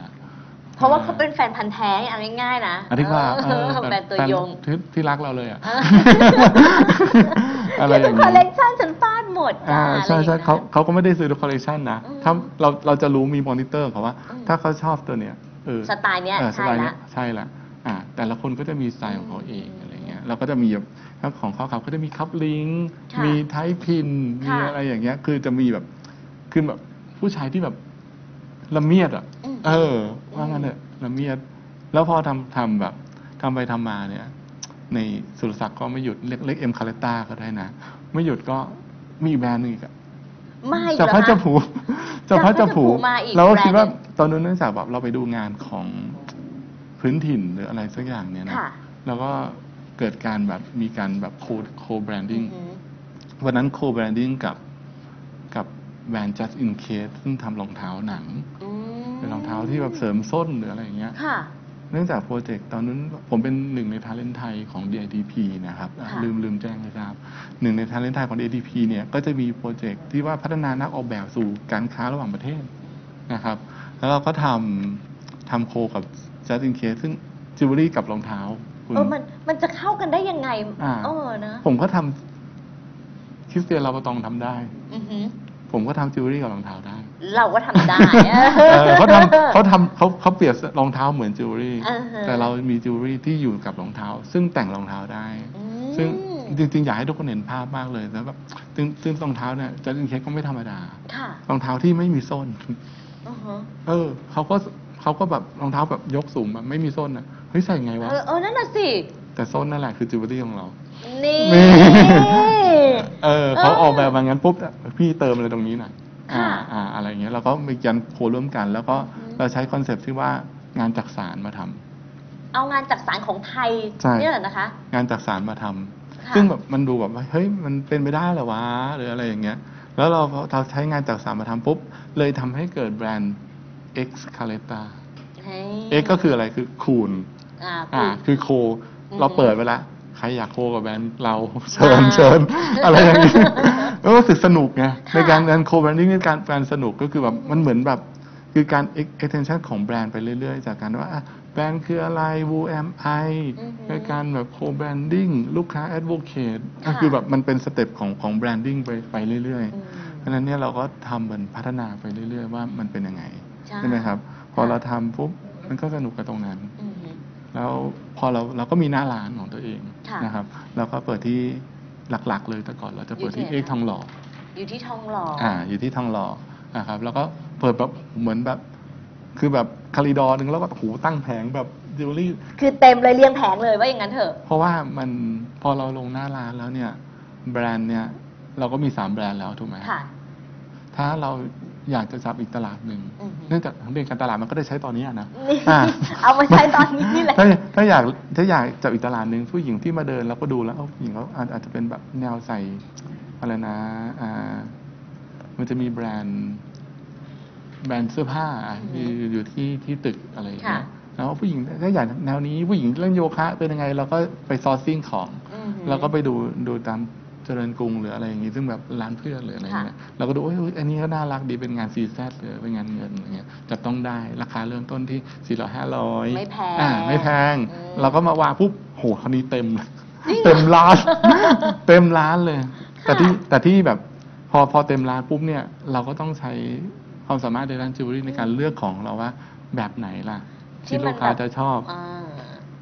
โชคดีเลือกของเก่งค่ะ อ่าเราก็เลือกว่าโอ้ลูกค้าอันนี้ก็ชอบ อันนี้ก็อันนี้ก็ซื้ออือหือบางทีต้องโอ้โหเราเติมตลอดเลยเฮ้ยนี่อือหือซื้อมาซื้อมาน้อยก็ไม่ได้ก็ต้องซื้อมาเยอะเพราะก็ต้องมีเขาต้องสมีเลือกด้วยอะไรด้วยเราก็ต้องเลือกด้วยแต่ว่าค่ะเอ้ยขอ mix ได้ไหมขอผสมนิดนึงอะไรอย่างเงี้ยคือไม่ใช่ว่าซื้อแบบเดียวโอ้โหมาตั้งยี่สิบชิ้นมันก็อืมมันก็ไม่ไหวมันก็ไม่ได้ใช่ไหมอืมเราก็แบบเราก็มีเงินทุนจำกัดกระสุนแล้วก็จำกัดเหมือนกันในเมื่อจะทำคอลเลคชันของตัวเองแล้วค่ะไปซื้อของเข้ามาขายแล้ว แล้วก็มีตั้งสามแบรนด์ค่ะ สต็อกบานเลยนะนะอ่าพอสต็อกบานเลยปุ๊บเนี่ย เราก็โชคดีที่มีที่ระบายสต็อก คือที่ไหน สยามพารากอนก็ขอให้ไปเปิดอืมใช่ไหมฮะอ่าเอ็มโพเรียมก็ให้ให้ลองไปเปิดดูค่ะเพราะว่าเราก็เป็นที่รู้จักประมาณหนึ่งอย่างเงี้ยอืมแต่พวกนี้ก็เป็นแบบ consignment ใช่ไหมฮะอืมแต่โชคดีอะที่เขาค่ะที่เป็น consignment เพราะว่าให้อยู่ดีปุ๊บไปจ่ายค่าเช่าแล้วก็ก็ไม่ไม่เราก็ไม่ไหวอืมเพราะว่าที่ทองหล่อคือค่าเช่าก็รู้อยู่แล้วว่าเราเราฟิกคอร์สเราคือเท่านี้ สูงอยู่เหมือนใช่กัไหมนนะเราอะยอมให้โดนเขาตัดไปค่ะ แต่ที่ที่เราต้องควบคุมหรือว่าอะไรเงี้ยก็มันจะเป็นเรื่องพนักงานอืมที่เราต้องแบบดูแลอืมบางทีผมก็หน้าหน้าร้านคนที่ขายคือคนผมเอง ซึ่งซึ่งแบบเราเราเป็นแบบเป็นบริษัทเล็ก ๆ เป็นเป็นเป็นแบบเป็นแบรนด์เล็กๆอะค่ะอ่าบางทีเราแบบว่าเฮ้ยถ้าพี่หนูมาไม่ได้วันนี้อ้าวเหรอทำไงวะเออเอาพี่ไปเองก็ได้แล้วคือคือคือเราเราจะเอาไปใครไปล่ะนอกจากตัวเราเอง ใช่หรือว่ามีเอาพนักงานน้องแอดมินบอกเอ้ยจะไปช่วยขายก็อะเขาก็แบบนะ แล้วมันจะขายได้ไหมขายได้หรือเปล่าอ่าแล้วทุกคนเลยก็ต้องทำมัลติฟัง c t ชันเยอะๆหน่อยอะไรอย่างเงี้ยจริงๆผมว่ามันก็ค่อนค่อนข้างได้มิติของของของแบรนด์ประมาณหนึ่งอืมซึ่งว่านอกจากคนทุกคนชอบจิวเวลรี่อะค่ะแต่ไม่ได้ชอบขายค่ะไม่ชอบชอบจิวเวลรี่แต่ไม่ได้ชอบดีไซน์อือหือชอบจิวเวลรี่แต่ว่าชอบใส่อืมก็ต้องต้องเลือกแหละ ว่าคุณคุณอยากจะอยู่จุดไหนของของ jewelry business อืมตรงนี้ ไม่ใช่ว่าบางคนแบบเปิดร้านกาแฟไม่ชอบชงกาแฟอย่างเงี้ยเออมันมันเขาชอบนั่งกินกาแฟ มันมันคนละ feel กันต้องแยกให้ถูกนะครับ ค่ะว่าแยกให้ถูกว่าจริงๆกับคุณชอบจิวเวลรี่เพราะอะอะไรไรกันแน่นะครับ ค่ะนะคะอืมก็ต้องต้องถามตัวเองหาคำตอบให้กับตัวเองก่อนครับ อ่าแล้วมันก็จะแบบต่อยอดไปเรื่อยๆได้ ใช่ครับ นะคะอืมค่ะแล้วแล้วตอนนี้นี่คือทั้ง 3 แบรนด์เราเราก็ทำ Facebook Instagram หรือว่าช่องทางที่ให้แบบดูออนไลน์ จริงๆ ใช่ฮะหลักๆของเราอะคือออนไลน์อืมแต่ว่า ออนไลน์ไม่จำเป็นต้องลงทุกแพลตฟอร์มค่ะนะครับถ้าเกิดว่าเรามีพลังที่จะบริหารพออะบริหาร Facebook ได้ ควรจะต้องมี IG หรือเปล่า อือหือ แต่โชคดีหน่อยที่ว่าเดี๋ยวนี้เราโพสต์ IG มันก็ลิงก์ลง Facebook อืม มันก็ไม่ได้เหนื่อยอะไร ค่ะ ใช่ไหมครับ แต่ถ้าเกิดว่าคุณจะมีแพลตฟอร์มอื่น อย่างเช่น อาจจะเออต้องมีต้องมีแบบ YouTube Channel หรือเปล่า อือหือคุณมีเวลาที่จะทำรายการหรือเปล่า คคุณมีคอนเทนต์อะไรที่จะหาหรือเปล่าอืมซึ่งบางแบรนด์นี้ก็ต้องหาแบบ content designerมาอยู่ในแบรนด์ของตัวเองที่ว่าให้เตรียมตัวที่จะต้องแบบต้องยังไงต้องเตรียมพร้อมแล้วเพราะว่าบางทีเราไม่ได้เก่งทุกอย่างถูกไหมใช่เหมือนกับอ่าว่าพอเราจะทำอ่าแบรนด์ใหม่หรือว่าคอลเลคชันใหม่ขึ้นมาคอนเทนต์ที่ต้องเตรียมรูปพงรูปภาพอะไรต่างๆ อีกคือค่อนใช่ข้างเยอะมันต้องมีความสามารถหลาย ๆ อย่าง อืม อย่างอย่างผมโชคดีที่มันเป็นเนี่ยที่แบบที่แบบ เราฝึก skill มาเรื่อยๆสมมติว่าเราออกแบบปุ๊บ เรารู้แล้วละภาพเนี้ยเราต้องเสนอยังไงอือฮึ mood and tone ต้องเป็นไง ผมก็ edit Photoshop เองผมก็อะก็ทำได้ไง แล้วก็โพสต์แล้วก็เดคเคคอนเทนต์เองก็ทำได้ไงเออคือคนเราไม่ได้โชคดีขนาดนั้นไงค่ะบางคนเราว่าต้องต้องหาคนมาเขียนบางคนก็เอ้ยมีไอเดียคอนเซปต์นะ แต่วาดอือฮึรูปไม่ได้อืมวาดรูปไม่ได้จะสื่อสารกับช่างยังไงยังไง บางคนก็ปั้น บางคนก็พับกระดาษค่ะบางคนก็อันเนี้ย เหมือนในนู้นอันเนี้ยอันเนี้ยผสมกันปุ๊บอืมอันเนี้ยเออเป็นอันเนี้ยพี่ เออ มันมันมันมันก็ได้คือมันก็มีหลายเทคนิคมันก็มีหลายเทคนิคไงที่เราจะสื่อสารกับกับช่างได้ว่าช่างจะแบบรู้ว่าจะต้องทำยังไงบางคนที่ว่าเหมือนแบบเราเราก็อยู่ในธุรกิจนี้มาประมาณหนึ่งเนอะค่ะเราก็พอจะรู้ว่าอะช่างตรงนี้หาตรงไหน ช่างฝังหาตรงไหนอือฮึแต่ถ้าคนเกิดคนจะเริ่มต้นจริง ๆ แล้วอะซึ่งไม่ไม่มีอะไรเลยอะ ไม่มี condition อะไรเลย แล้วจะทำยังไง นั่นน่ะสิจะจะเริ่มได้ไหม ก็ต้องก็เริ่มได้ค่ะถ้าถ้าคุณมีไอเดีย ถ้ามีแบบว่าโพสว่าคุณตั้งใจจะอะไร แต่ว่าคุณหาบริษัทที่เขาทำให้คุณได้ไหมล่ะ ค่ะ อ่าถ้าคุณคิดว่าบริษัทนี้อาจทำให้คุณได้ อืมบริษัทนี้สามารถจะเตรียมทุกอย่างให้คุณได้ โดยค่ะ ที่ไม่ได้ไม่ได้มีอะไรติดขัดหรืออะไรเงี้ยก็ก็ก็ไปได้เหมือนกันนะครับ จริงๆนิดนึงใครเชิญอเลยยากค่ะถามอะไรไหมเอ่ยมีรือว่คำถามไหมอ่คะ อ่า เมื่อสักครู่เห็นมีอ่าโปรแกรมแชทขึ้นมาอ่าไม่มีคำถามนะคะ หรือว่าใครอยากจะสอบถามคุณเอ็มก็ก็ได้นะ แต่ว่าใช่เดี๋ยวเราจะมีอีกพาร์ทหนึ่งสำหรับคุณเอ็มนะคะใช่ครับก็คือเดี๋ยวพอเราพูดคุยกันน่าจะสักประมาณ 11 โมงที่เราจะมาเจอกันอีกรอบอืมเพราะฉะนั้นใครมีคำถามก็สามารถเก็บคำถามไว้ในช่วงนั้นได้ แต่ถ้ามีคำถามตอนนี้ก็ได้เลยนะคะว่าไงเอ่ยอ่าถ้าเผื่อมีส่งมาได้นะคะโอเคไหนคะป้องกันการก๊อปปี้ยังไงคะ คุณเอมอ๋อ เคยถามว่าเคยทำจิวเวลรี่ทุกคนเนี่ยโดนก๊อปปี้ไหมใช่ไหมอืมเคยครับ เคยเคยเคยโดยตัวสินค้าที่ขายดีด้วย ค่ะ ก็ถ้าเราไปร้านผ่ายาง ถ้าผมเนี่ยเป็นคนที่แบบไม่ได้ผ่ายางเอง ไม่ได้เปิดโรงงานอืมหล่อของตัวเอง หรือไปที่นู้นที่นี่อะไรเงี้ย เราขอให้ทำอยู่ที่เดียวครับ ค่ะ เราจะได้รู้ว่าหลุดที่ไหน อ๋อ ไม่ใช่แบบว่าไปแบบ แบบเฮ้ยอันอันนี้เร็วไปที่นู่นเอ่อชิ้นนี้ไปที่นี่ชิ้นนี้ไปนี่อืมเราจะแบ่งก็ได้แต่ว่าแบ่งให้เป็นแบบเอ้ยเราให้เรารู้อะว่าสินค้าตัวนี้อะมันไปกับโรงงานไหน อืมฮึ อ่า เราจะเราผมเคยเล่นจนเขาปิดโรงงานไปเลยอะค่ะคือจริงคือเขาเหรอ ก๊อปเราจนแบบคือแบบเฮ้ยเราบอกทุกคนในในแบบเหมือนเราแบบทุกคนในแบบคนที่เรารู้จักอะไรเงี้ย network ของเราอะว่าแล้วรู้ว่าโรงงานเนี้ยเขาทำ อืม โรงงานนี้เขาทำจนเขาแบบ เขาก็คงไปหาอย่างอื่นทำละมั้งอะไรอย่างเงี้ยนะครับอืมค่ะ เพราะฉะนั้นเนี่ยเน้นไปที่ที่ที่เดียว ใช่เน้นเน้นคือที่ที่เดียวหรือเปล่า เน้นให้รู้ว่างานเราไปที่ไหนที่ไหนอืม หรืองานชิ้นนี้ไปอยู่ที่โรงงาน A งานชิ้นนี้อยู่ที่โรงงาน B เราจะได้รู้ว่างานชิ้นเนี้ยมันหลุดจากหลุดโรจากงงานที่ไหไหน น เอาแล้วอย่างนี้มีการดำเนินคดีไหม อันนี้ถามตรงคือจริงๆในอยู่วงการเดียวกันเนอะๆ ค่ะเราก็แค่คุยมว่าเออพี่ทำอย่างนี้มันไม่ถูกนะอะไรเงี้ย อืม ซึ่งค่ะเราไปเจอใน IG ของรุ่นน้องอีกคนหนึ่งด้วยซ้ำไปว่าเฮ้ยเนี่ยมีงานใหม่มาแล้วเขาก็ present อย่างดีเลยนะค่ะเออแล้วแต่ก็แต่มันไม่ใช่จริงๆมันเป็นชื่อแหวนว่าแหวนลาวาเออมันใน Volcano นั่นแหละมันมีค่ะ extension แหวนลาวาปุ๊บมันก็อีกคนหนึ่งเขาไปขายมาว่าโอ้ยแหวนปะการังน่ารักมากเลยค่ะโหแบบเราก็แบบเฮ้ยมันมันคือลาวาของเรากลายเป็นปะการังเออเป็นปะการังเฉยเลยเออแล้วก็เออเออมันดูจริงๆมันก็คล้ายๆปะการังเหมือนกันนะแต่ว่าเออมันก็เนื่องจากว่า เนี่ยผมจะเล่าเรื่องนี้เพราะว่า คุณจะเห็นแล้วแหละว่า ต้นกำเนิดของดีไซน์เนี่ยอือฮึ ในสินค้าที่ออกมา ค่ะมันไม่เหมือนกัน ค่ะ เพราะฉะนั้นถ้าคุณก๊อปรู้ว่าเขาก๊อปแต่เขาเล่าเรื่องไม่เหมือนคุณหรอก เพราะฉะนั้นเนี่ยคุณหาเอเซนต์ตั้งแต่ตอนแรกว่าคุณดีไซน์มาจากอะไร แล้วคุณเล่าเรื่องนั้นได้ได้ให้ดังพอ อืมมันก็จะเพียงพอแล้ว แต่ว่าถามว่าต้องกลัวก๊อปปี้ไหมก็ไม่ต้องกลัวหรอก ค่ะ เพราะว่า ถ้า เราไม่ก๊อปเขาเขาอาจจะก๊อปคุณก็ก็ได้ แต่ว่าเราเราเล่าเรื่องได้ได้ถูกต้องมากกว่าเขา ใช่แล้วโน้ตมีความรู้สึกว่าเขาก็ก๊อปได้เอาง่ายๆเขาก๊อปได้แค่ตัวสินค้าของเรานะ แต่อืมเขาก๊อปไอเดียหรือว่าความคิดในหัวสมองเราไม่ได้อย่างนี้ดีกว่าแบบว่าก๊อปได้แต่ว่าก๊อปจิตวิญญาณของเราไม่ได้ เอออมจริงนะๆครับคือยังไงเราถ่ายทอดเราก็มันเป็นสิ่งที่เราคิด ใช่ มันเป็นสิ่งที่เรา create ขึ้นมายังไงเราก็ต้องอิน อืม กับสิ่งที่เราคิดมากถ้ากว่า เราต้องเล่าเรื่องให้ดีฮะอืม ถ้าเราแบบว่าออกสินค้ามาคุณวางปึ้ง โดยที่คุณไม่เล่าอะไรเลยนั่นแหละ ค่ะคุณก็ปล่อยให้เขาก๊อปไปเลย เออแต่ถ้าคุณออกสินค้ามาพร้อมกับคุณเล่าเรื่องนี้ค่ะ อ inspire มาจากอะไร อืม นั่นแหละ มันถึงจะครบองค์ เนาะมันจะโดดเด่นขึ้นมาครับนะคะค่ะอะโอเค สินค้าอยู่ช่วงเท่าไหร่คะแล้วคาดว่าน่าเป็นราคาใช่ไหมเอ่ย อะน่าเอานี้น่าจะใช่เป็นราคานี้แล้วกันฮะ สินค้าค่ะ ของคา r รต้าจิวเวลรี่นะครับ เริ่มต้นตั้งแต่ พันต้นๆ จนถึงสามหมื่นกว่าบาท อืม อืม ซึ่งมันก็จะมีใหญ่น้อย สวัสดีครับวันนี้เราตอบเหมือนไลฟ์สดเลยนะเนี่ยใช่ใช่มันมันมีตั้งแต่สามหมื่นกว่าบาทจนแบบ ค่ะแต่บางอย่างเนี้ถ้าเป็นงานแบบ bespokeอือฮึ งานแบบที่เขาสั่งทำหรือว่าอยากให้ทำคอลเลคชันเนี้ยในพิเศษสำหรับเขาแบคบนเฉเดียวเนี่ยพาะเลยอะ ก็ก็ก็แล้วแต่ว่ามันค่ะ อาจจะเอามากกว่านั้น อะไรอย่างเงี้ยครับ อืมโอเค ก็คือเอาง่ายๆนะราคาสามารถ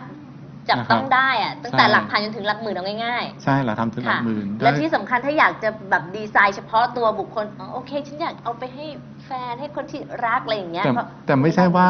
แพงกว่าคนอื่นนะเออคือดีไซน์เฉพาะตัวเนี่ยสมเหตุสมผลอ๋อเราเราก็ต้องดูว่าแบบว่าช่วงเวลาที่เราทำอะค่ะเราเราใช้เวลากับสินค้าชิ้นนั้นประมาณไหนอืมเวลาดีไซน์เราทำเยอะแค่ไหนอืมราราคาคาไหนไหนขายดีที่สุดอะเอาละเอาละเรื่องราคาแล้วตอนนี้ จริงๆเนี่ยผมว่าตอนแรกผมมีคำถามประมาณนี้เหมือนกันเลยนะ ค่ะ เฮ้ย ต้องออกประมาณไหนถึงเออขายจริงดีเนอะ คนมีเงินเท่าไหร่ ถึงแบบนะคนเฮ้ยมีราเงินคาเท่าไหร่ นี้ฉันซื้อได้ราคานี้คนซื้อได้ไหมถามว่าแพงป ทำไมหทำไมไอโฟนผ่อนเดือนละสองพันสองพันแล้วก็ใช่ ขายสามสิบ เดือนให้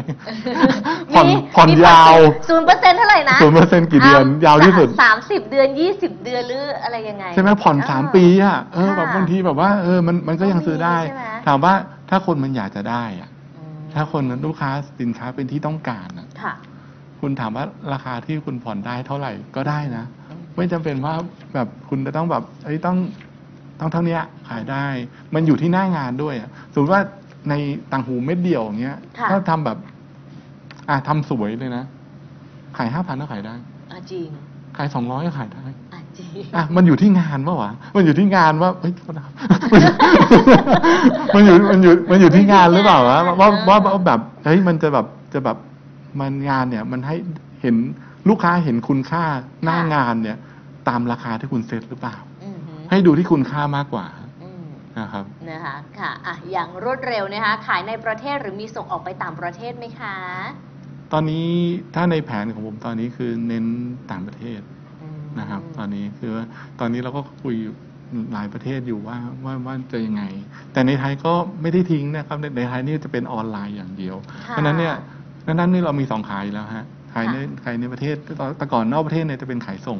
ค่ะ นะครับว่าจะเป็นยังไง แล้วก็จะขายเป็นในแนวของว่าถ้าคุณจะเอาคาริต้ายกไปอย่างนี้นะอืมเราจะมีแพ็กเกจยังไงอืมให้คุณแบบไปไปตั้งหน้าร้านเนี่ยมีพื้นที่เท่าไหร่นะ 40คูณ40เซนติเมตรใช่ไหมเราก็เซตให้เลยว่าสินค้าวางอะไรได้บ้างเนี่ยแต่คุณต้องชอบสินค้าเราชิ้นไหนก่อน คุณต้องช่วยเราเลือกก่อนนะคะค่ะอะแฟนคลับตัวยงมาแล้วค่ะ ยังคงเป็นแฟนคลับติดตามผลงานและความสำเร็จของน้องนี่ชื่นชมในโอ้ความสำเร็จคุณป้าเจี๊ยบนะคะขอบป้าเจี๊ยบคุณครับทำเครื่องอ่าเครื่องอะไรเอ่ย ป้าเจี๊ยบผมจำได้อ่าป้าเจี๊ยบป้าเจี๊ยบทำอะไรคะป้าคุณ เจี๊ยบจำได้ เมื่อวานก็เห็นป้าเจี๊ยบอยู่ในออนไลน์ แล้วก็เห็นว่าป้าเจี๊ยบเนี่ยเขาจะทำแบบแต่ก่อนเนี่ยให้ป้าเจี๊ยบเขาช่วยทำแบบเหมือนเปเปอร์มาเช่ อ๋อแต่ทำเป็นจิวเวลรี่ได้ค่ะเอาอ่าจริงเหรอ เจ๋ง เจ๋งมากเลยป้าเจี๊ยบอืมอืม ใช่ใช่ค่ะก็ก็คือเป็นเป็นกระดาษอะไรเขาพับเป็นดอกบัวเป็นอะไรเนี่ยเขาก็จะทำแบบโอ้โหเหมือน painting ได้ ตอนนั้นผมทำมีงานหนึ่งเป็น wall decoration ค่ะ อ่าซึ่งในคอนเซปต์ดินทองน้ำไม้ไฟอ่า ป้าเจี๊ยบก็จะแบบทำเปเปอร์มาเช่แล้วก็ติด wall decoration เนี่ยป้าเจี๊ยบเนี่ยนี่คือการ co-branding อย่างอืมอ่าครับค่ะสวัสดีนะครับป้าเจี๊ยบครับสวัสดีค่ะรับเห็นไหมเป็นแฟนคลับที่เหนียวแน่นป้าเจี๊ยบอย่าเพิ่งไปไหนนะอยู่กับเราตลอดนะ เพราะว่าน้องเอ็มก็ยังไม่ไปไหนเหมือนกันใช่เราอยู่ตั้ง ทั้งค่ะเช้าเลย ทั้งเช้าเลยค่ะ อยู่ทั้งเช้าเลยนะนะครับอะโอเคนะก็ได้ทำความรู้จักกันไปแล้วกับน้องเอ็มรวมถึงแบรนด์คาเรต้าจิวเวลรี่ด้วยโอ้โหแล้วก็แบรนด์อื่นอีกนะนะใช่คะของน้องมันเอ็มมันก็นะจุดเริ่มต้นเป็นยังไงอะฟังกันไปเป็นที่เรียบร้อย แต่เดี๋ยวยังไงส่งน้องเอ็มพักก่อนนะครับได้ครับเดี๋ยวพอเราพักเบรกเสร็จปั๊บเดี๋ยวจะกลับมาพบกับน้องเอ็มอีกรอบหนึ่งโอเคนะนะคะอะได้ครับโอเคขอบคุณน้องเอ็มในช่วงนี้ก่อนนะคะสวัสดีครับเดี๋ยวขอเชิญน้องเอ็มพักผ่อนครับ นะด้านล่างข้างๆเวทีก่อนนะคะนี่เวทีของเราเลยนะอะเชิญได้ค่ะเชิญเลยค่ะนะคะค่ะอะเดี๋ยวเรามาทำความรู้จักนะคะกับอีกหนึ่งแบรนด์นะคะอันนี้เป็นคุณผู้หญิงกันบ้างสาวสวยมากคุณขานะคะเรียกว่าเธอเหมาะกับเรื่องของจิวเวลรี่จริงๆอ่านะอะเรามาทำความรู้จักกันนะคะกับทางด้านของบริษัท C&L นะคะ Professional Thai Trading จำกัดนั่นเองนะคะ ซึ่งแบรนด์นี้เนี่ยจะมีจุดเด่นมีความน่าสนใจยังไงจุดเริ่มต้นของแบรนด์จะเป็นอย่างไรนะ คุยกันกับแขกรับเชิญสาวสวยของเราคนนี้ คุณเค้กนะคะ คุณอิสรี ลินเรียงรองนั่นเองนะคะ เชิญคุณเค้กได้เลยนะคะ เชิญเลยค่ะเพลงเปิดตัวของเราหรู้ราอลังการมาก เชิญนั่งเลยค่ะ นี่แหละค่ะ คุณเค้กนะคะ อย่างที่โน้ตบอกจริง ๆ นะ เธอเหมาะกับแบรนด์เกี่ยวกับเรื่องของความสวยความงามเครื่องประดับจิวเวลรี่จริงๆเนี่ยนะคะค่ะ สวัสดีทุกคนก่อน ค่ะนะคะอะทักทายกันนะคะทุกท่านค่ะที่ชมเราอยู่ตอนนี้ผ่านทาง เอ่อโปรแกรม Zoom ของเรานะคะอะเช่นเคยใครมีคำถามอะไร อยากจะสอบถามคุณเค้ก ก็เดี๋ยวสามารถสอบถามทักแชทกันเข้ามาได้นะคะค่ะอะคุณเค้กขาเริ่มต้นกันเลย แนะนำตัวให้เรารู้จักกันหน่อยค่ะ ก็เค้กเป็นเจ้าของแบรนด์เพชรพันตรานะคะมิลานโนจิวเวลรี่นะคะ ซึ่งแบรนด์ของเค้กนะคะ ก็มีตลาดทั้งในออนไลน์แล้วก็ออฟไลน์นะคะ มีอยู่ในห้างสรรพสินค้าโรบินสันแล้วก็เซ็นทรัลนะคะ แล้วก็ส่วนตัวนะคะ จบการศึกษาจากมหาวิทยาลัยอัสสัมชัญเหมือนคุณเอ็มเมื่อสักครู่เลย แล้วก็ได้ไปจบปริญญาโทนะคะ ที่ประเทศอังกฤษนะคะสาขา Marketing Communication คือจบการตลาดไม่ได้จบในเรื่องของการออกแบบเหมือนกันนะคะ อืมแล้วก็เข้ามาสู่ธุรกิจจิวเวลรี่เนี่ยอยู่ประมาณ 10 10 ปีได้แล้วนะคะ ค่ะก็ได้คลุกคลีกับธุรกิจนี้มา แล้วก็เอ่อมีโอกาสได้รับรางวัลนะคะ Fashion Jewelry Designer of the Year 2016 นะคะ ที่ประเทศจีนนะคะ คือได้ที่หนึ่งของเอเชียสาขาออกแบบจิวเวลรี่ด้วย โอ้โห ปรบมือเสียคุณรออะไรนี่ ต้องบอกเลยว่า โชคดีที่ว่าได้มีโอกาสนะคะ ที่นำจิวเวลรี่ไทยไปสู่สากล ค่ะก็เลยได้มีโอกาสได้รับรางวัลชนะเลิศแล้วเราก็ชนะกับ 34 ประเทศทั่วเอเชียมาด้วยอะไรอย่างเงี้ยค่ะอืมค่ะ ก็ค่ะแบรนด์ของเราก็ search ได้เลยค่ะเพชรพันตรานะคะ ก็จะเจอทุกช่องทางเลยค่ะ ทำไมถึงชื่อว่าเพชรพันตรา คือจริงๆ แล้วเนี่ยเมื่อก่อนต้องย้อนกลับไปนะคะ ว่าจุดเริ่มต้นของเค้กเนี่ยคือเค้กทำธุรกิจเครื่องสำอาง ค่ะ เพราะว่ารู้สึกว่าเอ้ยเราเป็นคนชอบความสวยความงาม จริง ๆ เริ่มจากธุรกิจ เป็นพนักงานประจำอืมนะคะ เค้กก็เลยอยากจะให้กำลังใจสำหรับว่าไม่รู้ว่ามีนักศึกษาเห็นบอกมาฟังด้วย เราเริ่มต้นจากการทำงานประจำแต่ว่าเราสามารถที่จะเริ่มต้นในการเป็นเจ้าของธุรกิจได้นะคะ เค้กก็เริ่มต้นมาตั้งแต่ยังแบบอายุยังไม่เยอะค่ะก็เริ่มทำธุรกิจเครื่องสำอาง พอทำไปทำมาเนี่ย เค้กไม่แน่ใจว่าทุกๆ คนเนี่ยก็คือ มีหลาย ๆ คนแหละเคยคิดว่าไม่รู้จะทำอะไรอยากทำเครื่องสำอางอืมใช่ไหมใครๆก็คิดอย่างนี้ ใช่ ทีนี้พอเราเข้าไปทำปุ๊บสิ่งที่จะเกิดขึ้นก็คือ เป็นการที่แบบเหมือนกับเป็นตลาดแดงอะค่ะ อืม คือใครๆก็ก็ทำการอะไรอย่างเงี้ค่ะ ยแล้วเราจะเป็นที่จะต้องสต็อกเยอะมาก แล้วก็เปลี่ยนรูปลักษณ์ไปเรื่อย อือฮึ ๆ ทีนี้เค้กก็เลยมองเห็นว่าธุรกิจอะไรล่ะที่สามารถตอบโจทย์ในการที่เขาสามารถคง branding ไว้ได้ อืม แต่เปลี่ยนแค่รูปลักษณ์อัตลักษณ์มันก็สามารถที่จะขายได้ไปตลอด ค่ะ ค่ะคุณไม่จำเป็นที่จะต้องแบบทำตามเทรนด์หรือแฟชั่น สมมุติว่าคุณทำเอ่อเครื่องสำอางคุณก็อาจจะต้องเน้นครีมตัวขาวอืมพอสักพักหนึ่งเปลี่ยนมาเป็นละอะครีมผิวแทนอะไรเงี้ย แต่ว่าการทำจิวเวลรี่เนี่ยมันทำให้เราอะรู้สึกหลงไหล แล้วก็สามารถที่จะทำให้แบบเปลี่ยนรูปลักษณ์แล้วก็อยู่ได้ เป็นระยะเวลายาว สามารถที่จะพูดง่ายๆคือทำเป็นอาชีพที่ดูแลเราได้ตลอดชีวิตอะเค้กมองว่าอย่างนี้เลยจิวเวลรี่แล้วชื่อนี้มาจากไหนอะคะ อ่าชื่อเพชรพันตรานะคะ เพชรเนี่ยก็คือเราเน้นเกี่ยวกับเรื่อง look like diamond คือ costume jewelry ที่เป็นแบบลักษณะคล้ายๆเพชรค่ะ นะคะ เพราะว่า1เรามองเรื่องของการตอบโจทย์เศรษฐกิจในยุคนี้ด้วยนะคะ คนก็อาจจะอยากใส่ที่แบบ costume jewelry เพราะว่า costume jewelry ในแบรนด์ดัง ๆ มากมายทั่วโลกอะคนก็แบบสนใจแล้วก็สั่งซื้อใช่ไหมค่ะ เราก็เลยคิดว่าเออโอเค ใช้คำว่าเพชร นะคะคำว่าพันเนี่ยคือหมายความว่าเราต้องการเน้นให้มีพันดีไซน์แบบคือหลากหลายดีไซน์ ส่วนคำว่าตราเนี่ยย่อมาจากคำว่า การสื่อสารหมายถึงว่าเป็นลักษณะของการที่มี branding นะคะมันก็เลยรวมกันเป็นคำว่าเพชรพันตรานั่นเองอ๋อค่ะอันนี้เราตั้งเองเลยตั้งเอใช่ไหมคะค่ะใช่ค่ะเป็นเป็นตั้งเองเลยนะคะอือฮึก็เป็นชื่อแบรนด์ที่เราแบบเริ่มต้นมาจากแบรนด์นี้เลยค่ะค่ะนะคะแต่อย่างที่คุณเค้กบอกนะ เราเนี่ยไม่ได้จบมาทางทางด้านนี้โดยเฉพาะใช่นะค่ะนะคะค่ะแล้วแต่เราเราเราเริ่มยังความไงใช่ไหมมีความชอบค่ะอืมนะคะก็คือเค้กอยากจะบอกอย่างนี้ค่ะว่า ไม่ว่าจะธุรกิจอะไรก็แล้วแต่ ยิ่งโดยเฉพาะคนที่อยู่ตรงนี้นะคะ ที่ฟังอาจจะมีความรู้กับจิวเวลรี่เค้กคิดว่าเป็นต้นทุนที่ได้เปรียบกว่าเค้กด้วยซ้ำณวันที่เค้กเริ่มต้นอะคือที่บ้านนะคะชอบทำจิวเวลรี่คือทำแบบ custom made ตามเรื่องตามราวไปอะไรอย่างเงี้ยเราก็เห็นว่าเฮ้ยเรามีช่างฝีมือที่มีคุณภาพนะคะ แต่สิ่งที่สำคัญที่จุดเริ่มต้นของเค้กอะเค้กมองว่าถ้าเราจะเริ่มเข้าไปทางธุรกิจนะคือเค้กค่ะจะเน้นไปในเรื่องในเรื่องของการ ทำธุรกิจมากกว่า คือ สมมุติถ้าเรามองว่าเราจะทำธุรกิจเราต้องหาช่องว่างในตลาดให้เจอออือฮึแปลว่าอย่างที่เมื่อกี้คุณเอ็มบอกคือของมันมีเหมือนเหมือนกันค่ะเรื่องการก๊อปปี้เรื่องการลิขสิทธิ์หรืออะไรก็แล้วแต่ของเราเหมือนเหมือนกันนะคะ สิ่งที่สำคัญคือเราจะต้องมองช่องว่างในตลาดให้เจอออือฮึคือทุกวันนี้เคกก็ทำเกี่ยวกับเรื่องการช่วยสร้างแบรนด์ให้กับ เหมือนกับตัวแทนจำหน่าย หรือว่าคนที่เข้ามาปรึกษาด้วยค่ะบางทีเนี่ยเขาก็บอกว่าเอ้ยเขาอยากจะทำเหมือนเรา หรือว่าเขาอยากจะทำเหมือนคนนั้นคนนี้เนี่ยอืมก็จะมีคือคนก็ไม่รู้จะเริ่มต้นยังไง ก็อยากจะดูว่าทำเหมือนคนนั้นดีไหมทำเหมือนคนนี้ดีไหมแต่เค้กมองว่าทุกธุรกิจแหละสามารถที่จะหาช่องว่างในตลาดให้เจอได้ เหมือนอย่างเมื่อกี้คุณเอ็มบอกว่าอุ้ยเขาทำจิวเวลรี่ที่มีการเปลี่ยนคือเค้กมองว่าแบบเฮ้ยมันจริงคือมันอาจจะไม่มีเหมือนที่คนอื่นมี อย่างตัวเค้กเองเนี่ยในเรื่องในการเริ่มต้นอะคือเค้กบอกเลยว่าในวันที่เริ่มต้นเนี่ย ตลาด CZ อะก็คือเพชรเทียบเท่าเนี่ยค่ะมันมีค่อนข้างเยอะอือฮึแต่เราอะไม่มีช่องว่างในตลาดหมายความว่าอืม CZ ที่มันทำเป็น brandingค่ะทำให้มันคนสวมใส่แล้วเขารู้สึกว่าเขามีแวลูอือฮึมันยังไม่มีอืมมันมีแค่ว่าทำไปแล้วก็สวยงามแล้วก็ใส่แต่ว่าเราเนี่ยมาในเรื่องของการทำแบรนด์ มาในเรื่องของการทำการรับประกันอือฮึ ที่แบบดีเยี่ยม คือออใส่แล้วรู้สึกถึงความภาคภูมิใจด้วยอะ คือทำให้มันเหมือนมีมูลค่า ใช่ว่าแบบว่าสร้างมูลค่า เฮ้ยคุณเขามีการรับประกันนะ ใช่ใช่ค่ะอ่มีการรับประกันแล้วก็นอกเหนือจากนั้นนะคะ พอเวลาผ่านไปตลาดช่วงหนึ่งแล้ว ค่ะตลาดเริ่มมีมาเยอะแล้วค่ะเค้กก็เปลี่ยนใหม่เป็นการที่ว่านอกเหนือจากการที่เราจะทำแค่จิวเวลรี่อย่างเดียว อือฮึเราสามารถทำเกี่ยวกับเรื่องการให้ความรู้เรื่องจิวเวลรี่อืม หาในการผลิต เพราะว่าช่างเรามีอยู่แล้วค่ะนะคะ เรามีต้นทุนเรามีสต็อกของเราอยู่แล้ว เราสามารถที่จะส่งต่อสินค้าของเราเนี่ยอือฮึแล้วก็สอนเรื่องการทำการตลาดให้คนอื่นเขาสามารถที่จะไปต่อยอดได้อีกอือืมมคือมันเป็นการคิดแบบเพิ่มพูนขึ้นมาด้วย ภายใต้แบรนด์เราไหมมีทั้งสองอย่างเลยค่ะ ภายใต้แบรนด์เราด้วยแล้วเราก็รับทำสร้างแบรนด์จิวเวลรี่ด้วยอ๋อค่ะ คือให้คำปรึกษาเพราะว่าณวันที่เค้กเริ่มต้นน่ะเค้กค่ะมาจากคนที่แบบไม่มีความรู้ จะปรึกษาใครก็ไม่มีใครให้ความรู้เรา แล้วก็เราก็ปรึกษาใครถามใครบางที คนเขาก็ไม่ได้ไม่ได้มีความรู้แบบสมัยก่อน YouTube มันไม่มี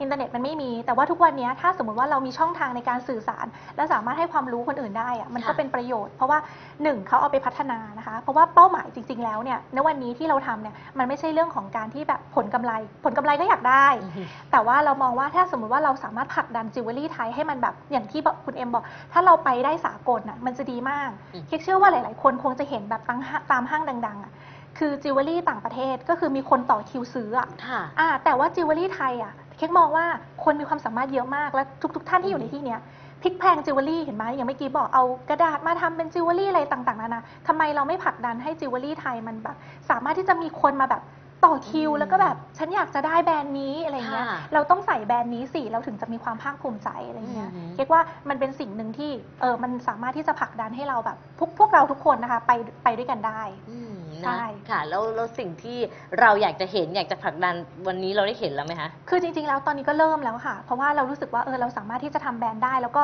อย่างที่เค้กไปประกวดอะค่ะ แล้วเราค่ะ ได้ที่หนึ่งของเอเชียใช่ไหมคะ อย่างประเทศจีนหรือว่าอะไรเงี้ยเขาต้องให้การยอมรับเลย อืม เค้กต้องเกริ่นนิดนึงว่าเมื่อก่อนเราทำตัวอ c เซสซอรี่ด้วยหมายความว่าเราก็จะมีบางอย่างที่เรานำเข้ามาจากจีนด้วยนะคะ แต่ว่าเราอะเคยมีการพูดคุยกับ partner ของเราที่จีนอืมว่า เนี่ยคุณสามารถผลิตจิวเวลรี่ที่เป็นแบบสไตล์แบบของเราได้ไหมอือหือเชื่อไหมว่าเขาไม่สามารถผลิตเอ่อสินค้าที่มันเป็นมีความละเอียดละอออะมีความแบบให้ลงลงรายละเอียดได้ คือคือเพราะลง detail เล็อ่ากๆน้อยๆได้ใช่ เพราะว่าสิ่งที่เขาเน้นคือเน้นเรื่อง volumeอ๋ออแต่ว่าอย่าลืมว่าสินค้าที่เราบอกว่าเราจะผลักดันที่เราต้องการทำจิวเวลรี่เนี่ยเราต้องการเน้นสินค้าต่อหนึ่งชิ้น ให้มีคุณภาพ ให้มันมีดีไซน์อืมให้มันมีความแบบ ใส่แล้วมีความภาคภูมิใจถูกไหมคะอือฮึเหมือนเราต้องการทำแบรนด์อืมนะคะ แล้วเวลาที่คนที่เขามามาเลือกใส่ต้องบอกเลยว่าต้องเป็นต้องเป็นฝีมือคนไทยอะอือหือต้องเป็นช่างไทยต้องเป็นความคิดจากคนไทยอะค่ะ เพราะว่าเราสามารถที่จะทำได้ออกมาที่แบบมีอัตลักษณ์และเอกลักษณ์แตกต่างมากอือหืออ่าเป็นแบบนั้นเลยค่ะเอ๊ะตอนที่เราไปประกวดนี่ผลงานชิ้นที่เราประกวดนี่เป็นผลงานอะไรยังไงคะคือของเค้กค่ะเป็นจิวเวลรี่เป็นสร้อยเซ็ตนะคะค่ะเป็นอัญมณีเป็นค่ะอ่าไพลินล้อมเพชร นะคะอือหือแล้วก็เป็นแบบสร้อยเพชรธรรมดาค่ะนะคะ แต่ว่าเป็นเซ็ตแบบเซ็ตเพชรเซ็ตใหญ่อือหือนะคะ เราก็เอาเข้าไปแต่ว่านอกเหนือจากว่าเขาดูแค่จิวเวลรี่เขาจะไม่ได้ดูแค่จิวเวลรี่เราไปเนี่ยคือประกวด 5 วัน เขาก็จะต้องดูเกี่ยวกับเรื่องความตั้งใจความสามารถแล้วก็การ present ด้วยนะคะ เพราะว่าคือสมมุติว่าเวลาที่เราเราพูดกับเขาไป เราจะต้องเนี่ยเราจะต้องบอกเลยว่าสินค้าของเราเนี่ยมีการผลิตมือมีมีคุณภาพค่ะคือบาง ต้องต้องยอมรับว่าหลาย ๆ ประเทศอะเขาผลิตจากเครื่องจักรอืมเขาไม่ได้แบบใส่ใจลงไปในแบบ detail หรือว่ารายละเอียดอะไรเงี้ยซึ่งเขามองเห็นแล้วว่าคนไทยอะให้ความใส่ใจในเรื่อง detail มากค่ะๆนะคะ เกี่ยวกับเรื่องการผลิต เกี่ยวกับเรื่องการดูแลอะไรเงี้ยอืมคุณภาพอะไรเงี้ย แล้ว present ออกมาได้สวยงามอืมค่ะ เขาก็เลยเป็นแบบองค์รวม เราก็เลยได้ที่หนึ่งมาอืมอ่าค่ะนะคะใช่อันนั้นเมื่อประมาณปีไหนเอ่ย2016 2016 16 ปลายปี 2016 ค่ะ อืม ก็กลับมาก็คือผลตอบรับของเราก็แบบดีมาก ค่ะ ทีเนี้ยคนก็เริ่มแบบเอ่อรู้สึกดีกับจิวเวลรี่ไทย เค้กจะบอกให้ว่าก่อนหน้านั้นน่ะเอ่อตัวเค้กเองก็เป็น ก่อนที่จะทำแบรนด์บางทีเราก็มองแต่ว่าเราอยากจะใส่แบบจิวเวลรี่ต่างประเทศ เรามองแต่ว่าเราอยากจะใส่แบรนด์นู้นแบรนด์นี้อะไรเงี้ย ค่ะพอเวลาอะไรก็แล้วแต่ที่มาเป็นของไทยปุ๊บ คนก็จะรู้สึกแบบอืมจะดีเหรอของไทยเหรออ่อ่าใช่จะดีเหรออะไรเงี้ยเค้กเชื่อว่าตรงนี้แหละมันจะเป็น เค้กเค้กคิดว่าคนที่เริ่มทำธุรกิจแรกๆอะจะเริ่มคิดแล้วว่าเฮ้ยถ้าเกิดสมมติว่าเราจะต้องเอ่อโบสินค้าเราเป็นว่ามันนำเข้าหรือเปล่าจากต่างค่ะประเทศหรือเปล่าแบบเมื่อก่อนนึกออกค่ะปะอะไรก็แล้วแต่ที่มันเป็นนำเข้าโอ้โหคนไทยจะฮือฮาเออจะได้รับความนิยมอุ้ยอันนี้ฉันแบบแบรนด์นำเข้านะอ่อะไรใช่อย่างนั้นค่ะแต่ว่าณวันเนี้ยพอเวลามาเป็นแบรนด์ไทยแบรนด์ไทยแล้วอะไรเงี้ยกลับกลายเป็นว่าเปลี่ยนอืมคนเริ่มแบบรู้สึกว่า เออ ของไทยดีอะของไทยมีคุณภาพ เลือกแบรนด์นี้สิ มีการรับประกันด้วยนะเขาอยู่ในเมืองไทยไว้ใจได้เห็นไหมคือลักษณะความการเปลี่ยนแปลงก็แบบเปลี่ยนไปเลย นะคะ อืมค่ะนะคะอืมอ๋องั้นก็แสดงว่าหลายคนที่อาจจะมองแล้วก็ชอบแต่แบรนด์นอกเอาง่ายๆให้เขาเปลี่ยนมุมมองใช่ มาเป็นแบรนด์ของไทยใช่นี่ใช่ค่ะแต่ว่าทั้งนี้ทั้งนั้นนะเคกก็ต้องบอกเลยว่า ถ้าสมมติว่าเราอะทำงานอะไรก็แล้ว แต่แล้วเราแบบมีความตั้งใจและมีความมุ่งมั่น แล้วก็หาจุดแตกต่างของจิวเวลรี่ค่ะให้เจอนะคะอือฮึในธุรกิจเนี้ยเราสามารถที่จะแบบคงแล้วก็อยู่ในตลาดนี้ได้แน่นอน อืมค่ะ นะ เพราะว่าเราต้องพยายามแบบ เขาเรียกว่าอะไรไม่ไม่ทำตัวให้เป็นน้ำเต็มแก้วอะค่ะ ค่ะ ก็คือสมมุติว่ามีใครให้คำแนะนำหรือว่าเราต้องการที่จะพัฒนาอะไรเค้กคิดว่าตรงเนี้ยสามารถที่จะผลักดันให้ตัวเองอะสามารถที่จะอยู่ในตลาดนี้ได้แน่นอน ค่ะค่ะ นะคะเพชรพันตราของเราความโดดเด่นของแบรนด์เราอยู่ที่ไหนคะอะโอเค เราจะมาพูดโฟกัสในเรื่องของเพชรพันตรานะคะ เพชรพันตราของเราเนี่ยเป็น look like diamond เป็น costume jewelry อือฮึนะคะ เพราะว่าจุดเริ่มต้นนะเค้กมองว่าหลายๆคนนะคะ คิดว่าการที่เราอะใส่เพชร สมมุติว่าเราใส่เพชรจริงนะคะในในยุคปัจจุบันเขาก็รู้สึกว่าเออณเศรษฐกิจแบบนี้ ค่ะ การใส่เพชรแท้มันก็จะมีเรื่องของการสูญหาย อืมการลงทุนที่เยอะค่ะนะคะแล้วโดยเฉพาะถ้าสมมติว่าเราทำธุรกิจอะจริง ๆ แล้วตัวเค้กเองทำเพชรแท้ด้วยอือฮึค่ะ ในเรื่องของการทำสต็อกนะคะ เพราะว่าในเรื่องวันนี้เราจะพูดถึงเรื่องการลงทุน จริงค่ะๆแล้วเนี่ย การที่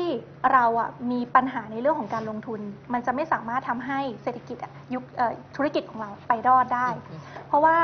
ในเรื่องของการบริหารสต็อกกับบริหารต้นทุนเนี่ยสำคัญมากอืมนะคะ สมมุติว่าบางคนทำเมื่อก่อนอะเค้กต้องยอมรับว่าเค้กทำจิวเวลรี่เพชรพันตราเนี่ยสต็อกเยอะมากค่ะๆนะคะ แล้วสิ่งที่เกิดขึ้นคือมันไม่ได้ตอบโจทย์กับลูกค้าทุกอย่าง อือฮึนะคะ ก็เลยกลายเป็นว่าเรื่องของสต็อกเนี่ยทำให้เราจมทุนหมายนะคะ ความว่าสต็อกมันค้างอยู่ใช่ในมันในค้บางอยู่รุ่นในบางบาแบงบรุ่นในบางแบบ เพราะว่าเราคิดว่าเราจะทำตอบโจทย์ทุกคนเลยอือฮะอ่าเราไม่ได้โฟกัสว่าเราจะตอบโจทย์ใครทีเนี้ยค่ะ พอเรามองแล้วว่าตัวเค้กเองนี่แหละ เริ่มต้นจากตัวเราเอง เรามองว่าเราอะอยากจะใส่เพชรเทียบเท่าอืมเพราะว่าเราคิดว่าเวลาเราอายุมากขึ้นค่ะเราจำเป็นที่จะต้องไปออกงานอ่าอ่าเราอยากจะไปเจอสังคมเราอยากจะไปออกงานค่ะหรือเวลาที่เรามาทำงานอย่างเงี้ย เราก็อยากจะใส่ไปเที่ยว แล้วการที่เราแบบใส่คอจิวเวลรี่ที่มีมูลค่าสูงมากๆ มันก็จะทำให้เราอะเหมือนกับกลัวเรื่องการหล่นหายกังวลเนาะใช่กังวลไปหมดทุกอย่างเลย ใช่ใช่ค่ะค่ะแล้วเราก็เลย ผลิตขึ้นมาเป็นตัว costume jewelry ที่เป็นอืมเพชรเทียบเท่าหรือว่า look like diamond อืมค่ะตอบโจทย์สำหรับคนที่แบบสามารถที่จะใส่ได้จริงนะคะ แล้วก็นอกเหนือจากนั้นนะคะ เค้กก็มีบริการเกี่ยวกับเรื่องการเช่านะคะอืมพัฒนาขึ้นมาสำหรับเจ้าสาว เช่าเช่านี่เป็นแบบว่าเทียบเท่าหรือว่าเทียบเท่าอ๋อค่ะสำหรับเจ้าสาวสมมุติว่าเราต้องมองว่าคนที่เป็นเจ้าสาวใช่ไหมคะเขาใส่เครื่องประดับแค่ครั้งเดียวค่ะสมมติเป็นเซตใหญ่ๆเลยอืมเป็นแบบอื้อหือเต็มที่เลยอย่างเงี้อืยม แล้วเขาก็รู้สึกว่าถ้าสมมติว่าเขาใส่เสร็จปุ๊บแล้วเขาจะเอาจิวเวลรี่ไปไว้ที่ไหนล่ะค่ะ อะทีนี้เขาก็เลยคิดว่าถ้าสมมติว่ามาเช่าบริการเนี้ยมันก็จะตอบโจทย์เขามากกว่า อืม แล้วที่สำคัญคือเจ้าสาวมันก็คู่กับเพชรค่ะ อ่าเขาก็คู่กับเพชรด้วย เพราะว่าการใส่เพชรก็จะทำให้เขาแบบว่าดูหรูหรา เป็นอ่า เป็นเจ้าสาวที่ดูดี ดูดีอ่าดูดีดูหรูหราแล้วก็ตอบโจทย์นะคะ ดังนั้นเนี่ยค่ะ ก็เลยเป็นเรื่องของการที่ทำเพชรเทียบเท่านี้ขึ้นมาอืมนะคะ แล้วตัวเค้กเองด้วยก็รู้สึกว่าเวลาที่เราไปออกงาน แล้วเราใส่แบบเนี้ยมันก็ทำให้เราดูดีนะคะ ของเค้กก็จะมีมุกสังเคราะห์ด้วย แล้วก็มีมุกแท้มุกเลี้ยงด้วยนะคะ แล้วส่วนตัวเพชรเนี่ยก็จะเป็นเพชรเทียบเท่า ค่ะ นะคะแล้วก็ทำต่างหูทำเป็นเซ็ตเพชรใหญ่ค่ะ ๆที่แบบสามารถใส่ออกงานได้ในราคาที่แบบหลักพันอืม อ่าจับต้องได้ ค่ะอ่างั้นแสดงว่าเพชรพันตราจะมีหนึ่งคือเพชรแท้เพชรเทียบเท่า ใช่ มีมุก ใช่ค่ะ อืม มีมุกแล้วก็มีพวกพลอยสี อ๋อ ค่ะและที่สำคัญคือเรารับทำผลิตจิวเวลรี่แบบ custom-made ด้วยค่ะคือผลิตสมมุติว่าบางคนบอกว่าเราต้องการเพชรสีอือฮึหลาย ๆ คนอาจจะแบบรู้สึกว่าชอบที่เป็นเพชรที่เป็นแบบสีสันอะไรเงี้ยเราก็สามารถทำให้ได้ด้วย หรือว่าผลิตตามอักษร custom-made สมมุติว่าชื่ออมของคนที่คุณรักค่ะนะคะ หรือว่าเป็นของขวัญวันเกิดค่ะอะไรเงี้ยแบบชื่อแฟนอือฮึชื่อลูกอะไรเงี้ยค่ะอือฮึเราก็ทำ custom-made ให้กับลูกค้าด้วย ก่อนที่เราจะแตกไลน์เยอะขนาดนี้เนี่ย เริ่มต้นโน้ตคาดว่าน่าจะเป็นเรื่องของเพชรเทียบเท่าเพชรเทียบเท่าอย่างดีวก่อนถูกต้องไหมเพชรเทียบเท่าก่คะใช่ค่ะ แล้วเพชรเทียบเท่าก่อนเนี่ยนะ คือเฉพาะแหวนสร้อยกำไลหรือว่ายังไงคะ ก็อย่างที่เค้กแจ้งไปว่าตอนแรกเริ่มต้นอะเรารู้สึกว่าเราไปออกบูธนะคะ แล้วเราอือฮึ ขายดีมากอืม นะคะเราเราเริ่มต้นจากการที่เราออกบูธธรรมดา แล้วหลังจากนั้นเราก็ไปขายเข้าไปในห้างสรรพสินค้า มีเป็น GP เหมือนกันเข้าไปในโรบินสันแล้วก็เซ็นทรัลแล้วที่ออกบูธเนี่ยเอาอะไรไปขาย อะก็คือจิวเวลรี่ทั้งหมดเลยค่ะ มีทั้งแบบแหวนแหวนสร้อยเพชรกำไลอะไรเงี้ยเพราะว่าพอผลตอบรับมันดีใช่ไหมเราก็พยายามที่เราจะสต็อกเยอะมาก อืม ก็คือพยายามจะแบบเน้นสต็อกทุกอย่างที่มีอค่ะ ย่างที่เค้กแจ้งไปว่า แรกๆอะเราไม่รู้เพราะเราคิดว่าเราเริ่มต้นเราอยากจะตอบโจทย์ทุกอย่าง ก็คือหมดเลยคุณอยากได้ต่างหูมาแล้วสร้อยมาแล้วใช่ถูกต้อง แหวนกำลงกำไลมาหมดค่ะจ้ะ แต่ว่าณวันนี้เราเริ่มเปลี่ยนทิศทางแล้ว คือเราเริ่มเริ่มโฟกัสมากขึ้น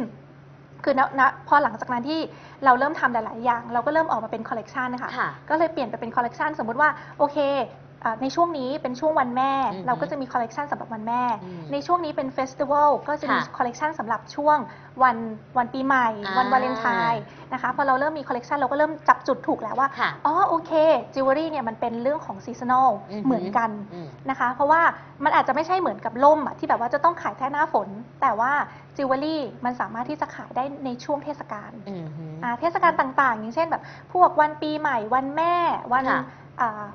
วันใกล้ๆคนแต่งงานอ่าอ่าคนก็จะเริ่มมองหาจิวเวลรี่เยอะมาก วันเกิดอะไรอย่างนี้วันเกิดนะคะวันวาเลนไทน์อันเนี้ยค่ะจะเป็นช่วงเวลาที่ขายจิวเวลรี่แบบของเค้กกันดีมากอ๋อฮะอ่าค่ะทีนี้เราก็เริ่มโฟกัส พอผ่านระยะเวลามาประมาณสักสี่ห้าปี แล้วค่อยมาขยายเกี่ยวกับเรื่องธุรกิจการเช่าอือฮึค่ะแล้วเพิ่งมาช่วงเนี้ยเราก็ค่อยเปลี่ยนมาเป็นเรื่องของการสร้างธุรกิจ แบบเหมือนกับผลิตส่ง ผลิตส่งอ่าให้ให้เขาจะใช้แบรนด์เราก็ได้ หรือว่าเขาไปใช้แบรนด์เขาก็ได้ใช่ค่ะอ่าซึ่งทั้งหมดทั้งไลน์ของเค้กอะเริ่มจากเป็น costume jewelry คือเป็น look like diamond ก็คือเป็นเพชรค่ะสังเคราะห์อือฮึค่ะเนี่ยเทียบเท่าค่ะ อันนี้คือตัวอย่างของเราใช่ไหมเอ่ยใช่ค่ะ อันนี้ก็เป็นตัวอย่างค่ะ ก็คือมองเผินๆน่ะก็จะรู้สึกเหมือนกับว่าใส่เพชรเลยอืมนะคะ ในราคาที่แบบใครก็จับต้องได้ค่ะค่ะ เรื่องการลงทุนในเรื่องของการสต็อกก็จะไม่รู้สึกหนักเรามากเกินไปอือฮึเพราะว่ามันก็เป็นในยุคนี้ด้วยใช่อ่าอ่าอุ๊ยสวยมากอันนี้คือ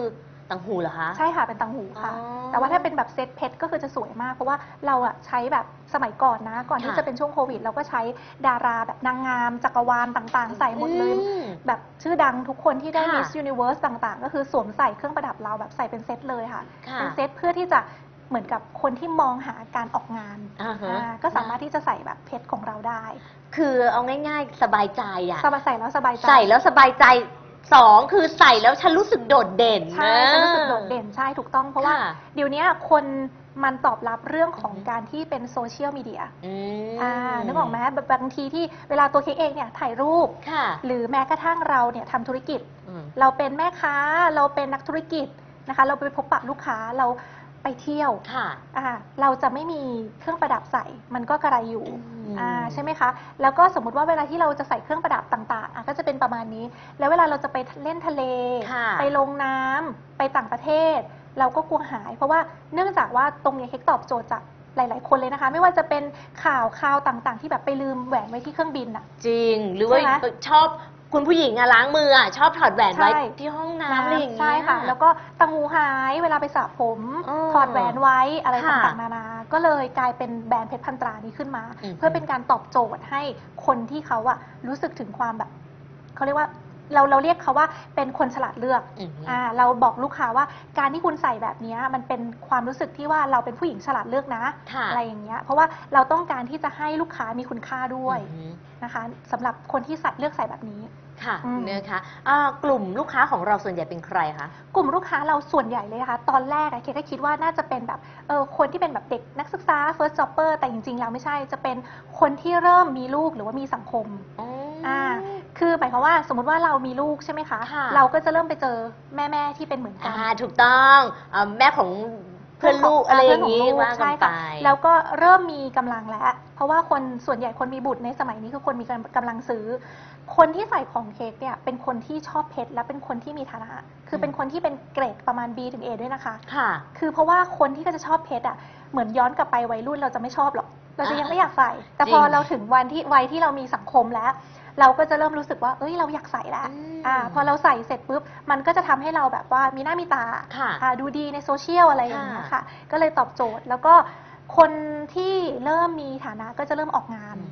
ค่ะ เริ่มมีธุรกิจ เริ่มมี partner เริ่มต้องใช้แบบความหรูหรา เริ่ม เพราะว่าเค้กอะจะเวลาที่เค้กพูดกับลูกค้าหรือว่า present กับลูกค้าไปอะเค้กจะพูดว่าบางทีเนี่ยเราคนอะเรามีเราอาจจะมีบ้าน เราอาจจะมีรถ แต่เวลาที่เราไปคุยธุรกิจหรือว่าวันนี้เรามาเจรจาอย่างเงี้ยค่ะ คนเขาก็จะไม่เห็นหรอกว่าเฮ้ยคุณมีอะไร คือเราไม่สามารถยกบ้านยกรถ หรือเอารูปบ้านรูปรถไปให้เขาใช่ดูได้ใช่ใช่ค่ะเออแต่ว่าการที่เราบางคนทำไมถึงใส่นาฬิกาหรูค่ะอ่าเพราะว่าเวลามองแล้วอุ๊ยน่าใส่นาฬิกาอันนี้นี่อืมอะไรเงี้ยเวลาที่เราใส่จิวเวลรี่ก็เหมือนกันค่ะ มันก็จะทำให้คนเขารู้สึกได้ว่า เออ เราดูดีนะอือหืออ่าเราดูมีคุณค่านะอะไรอย่างเงี้ยค่ะทำให้แบบเราดูสวยแล้วก็ดูแพงด้วยอืมอ่าค่ะค่ะเพก็ราะฉะนั้นก็เป็นสิ่งหนึ่งที่ตอบโจทย์ค่ะก็มีทุกอย่างเลยค่ะ ไม่ว่าจะเป็นจี้แหวนกำไลเซ็ตสร้อยข้อมืออะไรอย่างเงี้ยค่ะมีหมดเลย มีหมดเลย หลายไซส์หลายขนาดเอางั้ใช่ค่ะเราใช้อะไรขนาดค่ะ ก็คือเออรับผลิตตามแบบของลูกค้าด้วย อืม แต่ว่าเราก็จะมีดีไซน์ของเราที่เป็นหลักนะคะ อืมเราก็ค่ะจะมีดีไซน์ของเราที่เป็นหลักที่ต้องบอกเลยว่าไม่มีที่ที่อื่นเหมือนก็มี ก็จะมีแค่ของเราอย่างเดียวอะไรเงี้ย มันมันคือดีไซน์เฉพาะ ดีไซน์เฉพาะของเราก็คือเราออกแบบของเราบางทีเนี่ยสมมุติว่าเรามองดูจิวเวลรี่ส่วนใหญ่ก็จะเป็นทั่วไป อันนี้ต้องบอกเลยว่าของเค้กเนี่ยมันจะยากตรงที่ว่าถ้าจะพูดถึงเรื่องการแบบก๊อปปี้หรือว่าอะไรอย่างเงี้ยเพราะว่าทุกอย่างเหมือนกันค่ะ แหวนเพชรเม็ดเดียวทุกทุกที่ทุกแบรนด์เออมันก็ ชูใช่ทุกอย่างก็จะเพชรเหมือนกันค่ะเออ แต่ว่าเราก็อาจจะมีการฝังให้เป็นแบบสามมิติคือมีครบทุกด้าน อืม ให้มันเพิ่มอัตลักษณ์แล้วก็เป็นความเป็น branding ของเรามากยิ่งขึ้น อันนี้เรามีดีไซเนอร์เฉพาะหรือว่าคุณเค้กอ่าร่วมกับดีไซเนอร์ด้วยคือจริงๆ แล้วอะตัวเค้กเองอะต้องบอกเลยว่าไม่ได้จบมาทางด้านดีไซเนอร์นะคะ แต่ว่าหนึ่งเรามีความชอบตัวเค้กเองเนี่ยชอบมากคือศึกษาเยอะมาก อืมแล้วก็ของเค้กก็จะมีน้องทีมงานที่จบศิลปากรที่ออกแบบอืม jewelry designer ค่ะมาช่วยดูแลโดยเฉพาะค่ะ ก็คือออ ช่วยดูแลคุยกันเป็นคอลเลกชันว่าเอ้ยเราจะทำแบบนี้คอลเลกชันนี้อะไรเงี้ยก็ช่วยกันแบบปรับไปอืมตามสถานการณ์ตามแบบคอลเลกชันที่บอกอืม อื ตามช่วงเทศกาลนะวันแม่เราจะออกอะไรวันนั้นค่ะจะออกอะไรอะไรเงี้ยค่ะอืมแล้วก็ปรับไปเรื่อยค่ะนะคะแล้วนี่ก็เป็นงานที่มีแบบมุกเข้ามาด้วยเนาะๆใช่ใช่ค่ะอืก็จะมีหลากหลายแบบก็สามารถที่จะเข้าไปดูได้นะคะ ที่เพชรพันตรา search ก็คือเจอทุกช่องทางเลยค่ะ มีทั้ง Instagram Facebook Facebook ค่ะ คือณวันนี้เนี่ยเราทำออนไลน์ทุกช่องทางค่ะนะคะเคค่อนข้างทำทุกแพลตฟอร์มค่ะนะคะ เพราะว่าของเราเนี่ยเราต้องการที่จะให้แบบ ของเราเนี่ยก็คือไม่ mass มาก แต่ว่าก็ค่อนข้างกึ่งกึ่ง mass นิดนึง ดังนั้นเนี่ยเราก็เลยต้องการทำทุกแพลตฟอร์มทุกช่องทางออนไลน์เลยค่ะอืมณวันนี้เนี่ยเราเริ่มเมื่อก่อนเค้กมี 14 สาขา เราก็เริ่มค่อย ๆ เปลี่ยนมาเป็นออนไลน์หมดแล้วอ๋อนะคะ แต่ว่าก็ยังมีสาขาอยู่ ค่ะอืมนะคะก็แล้วแต่ทุกตอนนี้ก็ยังช่องทางเลยยังมีร้านอยู่ด้วยเหมือนกัใช่ค่ะแล้วมีตอนร้าน นี้เหลือกี่สาขาคะ มีอยู่สามเออมีอยู่สี่สาขาค่ะ ก็จะมีแฟชั่นไอแลนด์นะคะ อือฮึที่โรบินสัน แล้วก็ฟิวเจอร์พาร์ครังสิตเซ็นทรัลเวสต์เกตนะคะ แล้วก็ที่ออฟฟิศสำนักงานใหญ่วัชรพล อ๋อค่ะ อันนี้ก็สามารถเข้ามาดูได้ที่สาขา นัดเจอกันได้ นัดพูดคุยกันได้ เราจะมีพนักงานดูแลให้อยู่แล้วอือฮึ นะคะ แล้วก็เอ่อ ช่องทางออนไลน์ดูได้ทุกช่องทางเลยค่ะก็จะมีเว็บไซต์ Facebook IG YouTube อือฮึนะคะเค้กมีช่อง YouTube ด้วยก็ฝากติดตามได้ แล้วก็ไม่ว่าจะเป็นพวก Shopee Lazada TikTok หรือมีว่าหมดแพลตฟอร์มเลยตะกร้าทุกอย่างออนไลน์ทั้งทั้งหมดเราทำทุกแพลตฟอร์มเลย ชื่อเดียวกันหมดเลยไหมคะชื่อเดียวกันหมดเลยอืม ค่ะเพชรพันตราเพชรพันตราเลยอ่าค่ะนะเพราะฉะนั้นก็เข้าไปดูกันได้นะคะค่ะใช่เอาแล้วคนที่เขาเอ่อเรียกว่ามาให้เราเนี่ยทำแบรนด์ให้กับเขาเนี่ยมีเยอะไหมคะ เยอะมากเยอะมากๆนะคะ ในช่วงหลังเนี่ยคนที่มาปรึกษาเกี่ยวกับเรื่องการสร้างแบรนด์ธุรกิจจิวเวลรี่ค่ะมีค่อนข้างเยอะเลยอืมนะคะ แล้วก็เอ่อ หลาย ๆ คนก็อาจจะไม่ได้ทำสินค้าแบบเราด้วยซ้ำแต่ว่าเขาก็มาขอคำปรึกษาค่ะนะคะ เราก็ให้คำปรึกษาไป แต่ว่าหนึ่งบางคนเน่ยเขาก็จะผลิตกับทางเราอืมนะคะพอเขาผลิตกับทางเรา เราก็จะมีการที่แบบทำให้แบบในช่วงโควิดช่างก็ยังมีงานค่ะนะคะ หรือว่าบางอย่างสินค้าบางอย่างของเราอะในในรูปแบบสต็อก หรือว่าของเรา เราก็สามารถที่จะขายให้กับตัวแทนได้อะไรอย่างเงี้ยค่ะอืมในช่วงเอ่อช่วงยุคยุค ออนไลโคน์วิแบดบนี่นี้เนาะใช่ค่ะนะคะแล้วก็ค่ะคนอยากมีรายได้เยอะมากค่ะนะคนก็คิดว่าแบบเออถ้าสมมติว่าเราลงทุนไม่เยอะค่ะนะคะแล้วก็สามารถมีรายได้ แล้วก็อีกอย่างหนึ่งต้องบอกเลยว่าอย่างซีแซของเค้กเนี่ยค่ะราคาต้นทุนมันไม่สูงมากอืมนะคะ คนก็อาจจะไม่ต้องใช้เงินลงทุนเยอะอะค่ะเออนะคะถ้าสมมติว่าเมื่อก่อนอาจจะต้องใช้เงินลงทุนแบบเยอะมาก แต่ในว่าในยุคเนี้ยก็คือคนสามารถใช้เงินลงทุนได้แบบ น้อยๆ ก็สามารถที่จะเป็นเจ้าของธุรกิจจิวเวลรี่ได้แล้ว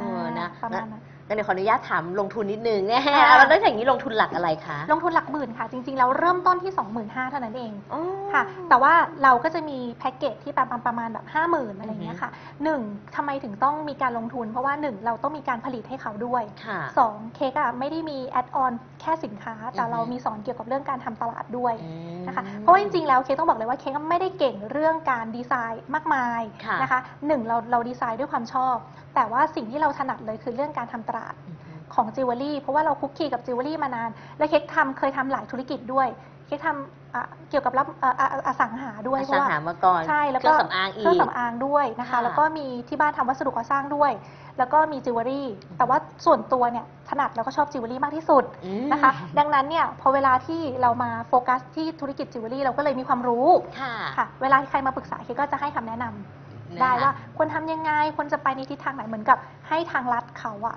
ค่ะอืมประมาณนั้น นะก็สามารถให้คำแนะนำได้ด้วย เพราะฉะนั้นเอาผู้ประกอบการที่ชมเราอยู่ตอนนี้เนี่ยค่ะถึงแม้ว่าคุณเนี่ยมีมีแบรนด์ของตัวเองแล้วค่ะอ้าวไม่แน่อาจจะเอายกตัวอย่างเคสอย่างของคุณเค้กก็ได้ค่ะนะคะว่าเราก็สามารถเป็น OEM เนาะใช่รับผลิตใช่ ให้กับเอ่อคนที่เขาอยากที่จะแบบว่าอืมทำธุรกิจจิวเวลรี่แบบนี้ก็ได้ใช่เพราะว่าต้องบอกนะคะว่าณวันนี้คนน่ะ อยากมีค่ะรายได้อยากมีแบรนด์เยอะมากอือฮึๆนะคะ แล้วจิวเวลรี่อะเป็นสิ่งหนึ่งที่เค้กมองว่าเราต้องเข้าใจก่อนว่า base ของจิวเวลรี่แปลว่าการตกแต่งร่างกายให้สวยงาม ค่ะ ถ้าเราเข้าใจพื้นฐานตรงเนี้ยเราจะสามารถต่อยอดได้ มันไม่เหมือนกับธุรกิจอื่นอือฮึ ๆนะคะ สมมุติว่าเราทานยาเรารักษาโรคเจ็บไข้ได้ป่วย ค่ะ แต่ว่าการใส่จิวเวลรี่มันเป็นการที่ประดับตกแต่ง ให้เราร่างกายใช่ร่างกายเออตังหูสร้อยแหวนกิฟติดผมค่ะ ทำให้เราดูแบบสวยงามมากยิ่งขึ้นนะคะ เราต้องมองตรงนี้ว่าตรงเนี้ยมันสามารถที่จะไปต่อยอดให้กับคนที่เขาสนใจยังไงนะคะ เราก็สามารถที่จะให้ความรู้เขาได้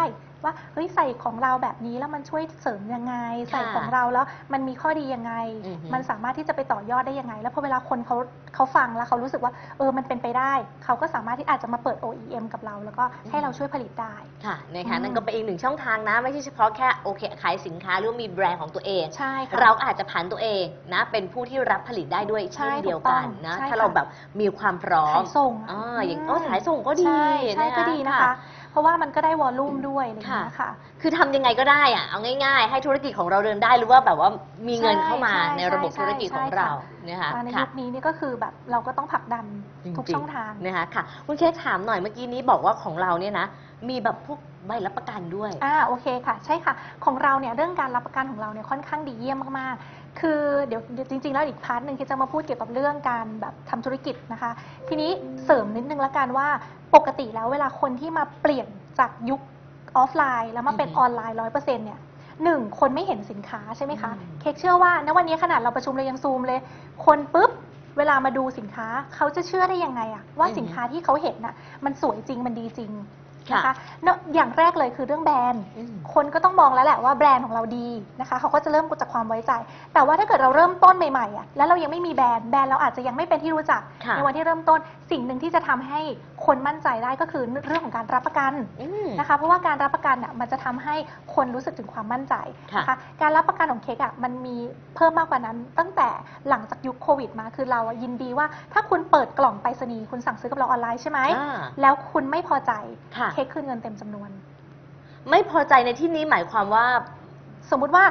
เราอะโฆษณาไปว่าเพชรของเราเป็นแบบนี้ อืมคุณสมบัติเป็นอย่างนี้คุณภาพเป็นแบบนี้ค่ะ นะคะ เราโฆษณาไปแบบนี้ ถ้าเปิดกล่องมาคุณอาจจะบอกว่าเฮ้ยมันไม่ได้เป็นอย่างที่เราโฆษณาอย่างเช่นอืมเฮ้ยคุณสมบัติพอจับไปแล้วแบบกิ้งก้องอย่างเงี้ยเออหรือว่าแบบเฮ้ยคุณภาพสีเสออะไรเงี้ยไม่ได้ไม่แบบได้นี้ อืม เรายินดีคืนเงิน แต่เค้กจะบอกให้ว่าตั้งแต่เค้กทำธุรกิจนี้มา ไม่เคยมีคนคืนเงินเค้กเลย สักคนเดียว ยกเว้นว่าอาจจะเอาไปให้แฟนแล้วค่ะแฟนไม่ชอบ อ๋อ หรืออาจจะไปให้แฟนแล้วแฟนใส่ไม่ได้ค่ะอะ แต่ว่าตั้งแต่มีไม่มีเลยนะคะ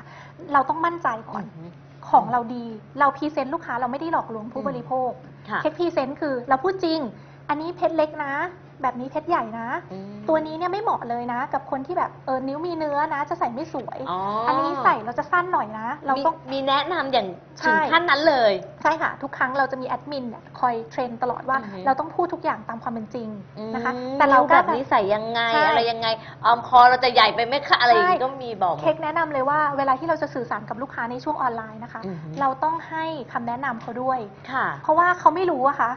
สมมติว่าเราจะขายอะไรก็แล้ว แต่เขาเขามองไม่เห็นจริงใช่ป่ะค่ะเขาไม่รู้ว่าอ้าวแล้วสร้อยของคุณใส่ไปแล้วมันยาวประมาณไหนอะเออ แล้วเวลามันโดนแสงธรรมชาติมาโดนแสงจริง มันมันสีหม่นไหมอืมดำไหมเข้มไหม อะไรอย่างเงี้ย ค่ะ เออ ใส่แล้วใหญ่ไหมติ่งหูเราใหญ่เราเล็กอย่างเงี้ย เราค่ะเขามองดูเขาเห็นภาพมันสวยแหละ อือหือแต่พอเวลาเขาไปถึงเวลาเขาไปใส่อะมันโอเคไหม คือเขาไม่ได้ลองเขาไม่ได้จับเขาไม่ได้สัมผัส ใช่สิเอออมแล้วเราจะสื่อสารกับเขายังไง เราก็ต้องค่ะ สื่อสารกับเขาให้ละเอียด และที่สำคัญคือเราต้องมีการรับประกันให้เขาด้วยเออเปิดกล่องมาไม่พอใจยินดีคืนเงินอือหือคือจริงๆ แล้วมันเริ่มมาจากทุนหลายๆธุรกิจนะคะ เค้กเริ่มมองแพลตฟอร์มออนไลน์ เอาลองไปปุ๊บเปลี่ยนได้คืนได้ภายใน 14 วันภายในอ่าสัจริปงดาห์ใช่ไหมค่ะ เออเราก็เลยคิดว่าจริง ๆ แล้วอะมันเป็นไอเดียที่ดีนะ อือหือถ้าสมมติว่าคุณรับไปปุ๊บแล้วเปิดกล่องมาไม่พอใจ เขาจะตัดสินใจซื้อง่ายขึ้น อืมเพราะเขารู้สึกว่าเฮ้ยคุณคุณมั่นใจนะ เอาง่ายๆอืมคือแม่ค้าใจกับเราเราก็ใจกับแม่ค้าน่ะ อ่ใช่ค่ะอ่าเราเราแบบใจใจกับเขาอะไรเงี้ยเขาก็ใจใจกับเราอย่างเงี้ยค่ะอือฮึเรื่องการรับประกันแล้วก็นอกเหนือจากนั้นเราก็ดูแลด้วยค่ะอย่างสมมุติว่าหลังการขายนะคะ ชุบปรับสีปรับไซส์อะไรทุกอย่างอือฮึ เรามีบริการฟรีถึง 6 เดือน ชุบ ปรับสีปรับไซส์ใช่ทุกอย่างทุกอย่างฟรีเลยภายใน 6 เดือน สมมุติว่าเอาไปปุ๊บแล้วให้คุณแฟนสมมติอ่าฮะเราแหวนแล้วใส่ค่ะไม่ได้ เอามาเปลี่ยนไซส์กับเราฟรีเลยค่ะอ๋อค่ะ หรือสมมุติว่าใส่ไปสักพักหนึ่งเริ่มรู้สึกว่าเอ้ยไม่ชอบแล้วไม่อยากใส่สีทองคำขาว อ่าฮะมาเปลี่ยนเป็นสีทองคำแท้อ่าอะเราชุบให้ฟรี จริงเหรอ ใช่ใช่ค่ะ เราบริการให้หมดเลย แต่ถ้าคือถ้าอยู่กรุงเทพหรืออ่าปริมณฑลอย่างเงี้ยไปส่งที่ร้านได้นะไปรษณีย์ใช่แต่ว่าไปพอพออยู่แบบต่างจังหวัดก็คือส่งไปรส่งษไปรณีย์ษณีย์ค่ะ ภายใน 6 เดือน ภายใน 6 เดือน แต่ว่าถ้าเลยจากนั้นเราก็ดูแลให้อยู่แล้วค่ะแต่ว่าภายใน 6 เดือนเนี่ยคือเราพิเศษกว่านั้นคือออฮึ เราดูแลให้ฟรีเลย อันนี้เป็นเฉพาะออมโควิด หรือว่ายังไงคะเป็นคุณตลอดอ๋อเป็นตลอดตั้งเลแต่วัยนที่เริ่มต้นมาเลยค่ะ แต่ว่าโควิดอะเพิ่งจะเปิด ที่เค้กบอกว่าเปิดกล่องไม่พอใจคือยินดีอือฮึคืนเงินอืม ค่ะ เพราะว่าคนมันไม่สะดวกมาสาขาจริงจริงหลายๆคนเขาสะดวกเดินไม่สะดวกเดินทางอะไรเงี้ยค่ะ ค่ะแต่เวลาที่เขาได้รับไปแล้วปุ๊บเออเขาเปิดกล่องมา อย่างน้อยๆเขามีความคิดที่รักเราตั้งแต่เขายังไม่ได้เปิดกล่องอะมนึกออกไหมแต่พอเวลาเขาเปิดไปถึงปุ๊บเขาก็จะรู้สึกว่าเออโอเค สินค้ามันได้ใจ เขาเขายิ่งรักเราอ่มากเขาขึ้ยิ่นงรักเรามากขึ้นอะไรอย่างเงี้ยค่ะ เวลาแบบดูปุ๊บเขาก็รู้สึกแฮปปี้อะไรเงี้ย ก็ค่ะ คือกลายเป็นว่ายอดขายก็ดีขึ้นจากอืมจากบริการนี้ อันนี้คือแบบว่าอืมเป็นเป็นจุดที่เราคิดตั้งแต่แรกเลยเนาะหกเดือนเนี่ย ใช่ค่ะ เป็นจุดตั้งแต่แรกเลย เพราะว่าอย่างที่เค้กบอกว่าตัวเค้กเองอะไปเรียนจบจากที่อังกฤษมา เราเห็นค่ะแพลตฟอร์มออนไลน์มาอืม ตั้งแต่ก่อนที่เราจะมาถึงประเทศไทยแล้วนะคะเพราะเรามาที่ไทยเนี่ยไทยก็ยังไม่ค่อยมีเกี่ยวกับเรื่องออนไลน์มากนักค่ะ นะคะแล้วเราก็มองเห็นแล้วว่า เวลาที่เราอยู่ที่นู่นอะเราซื้อผักซื้ออะไรออนไลน์เขามีบริการยังไง อือหือค่ะเราก็เลยเอาตรงเนี้ยมาเสริมกับธุรกิจเราเอคิดว่ามันน่าจะเป็นประโยชน์ นะคะ เกี่ยวกับเรื่องการบริการอืมหลังการขายค่ะเนาะคเพราะว่าเดี๋ยวนี้คนก็ซื้อเพื่อบริการหลังการขายเยอะ ใช่ เพราะว่าถ้ายิ่งมีรับประกันมีบริการหลังการขายระยะเวลาเท่าไหร่นู่นนี่นั่นเนี่ยมันมันมันมันจะเป็นแรงจูงใจนะใช่ให้ให้คนเนี่ยซื้อของของเราใช่ใช่ค่ะแล้วพอหลังจากหกเดือนล่ะก็คือเรารับประกันอะไรบ้าง เรารับประกันให้ตลอดเหมือนเดิมทุกอย่างค่ะ แต่ว่าแค่ขึ้นอยู่กับการใช้งานอือฮึสมมุติว่าบางคนโอ้โหใช้งานแบบอาจจะแบบ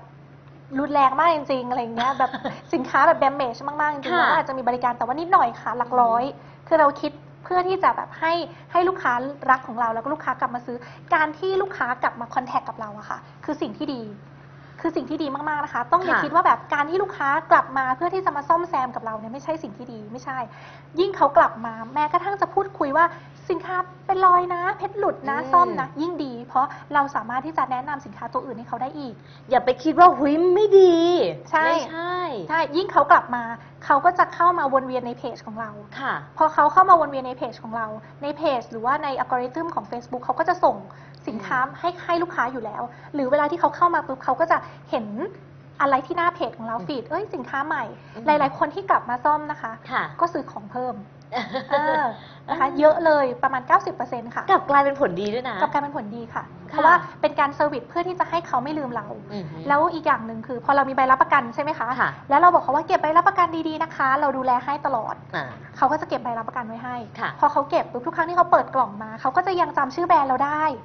จำเบอร์โทรเราได้จำไลน์เราได้ อืม แล้วบางคนเขาก็จะไม่ลบ Official Line ของเรา ค่ะ บางทีเราก็บล็อกใช่ไหมแบบ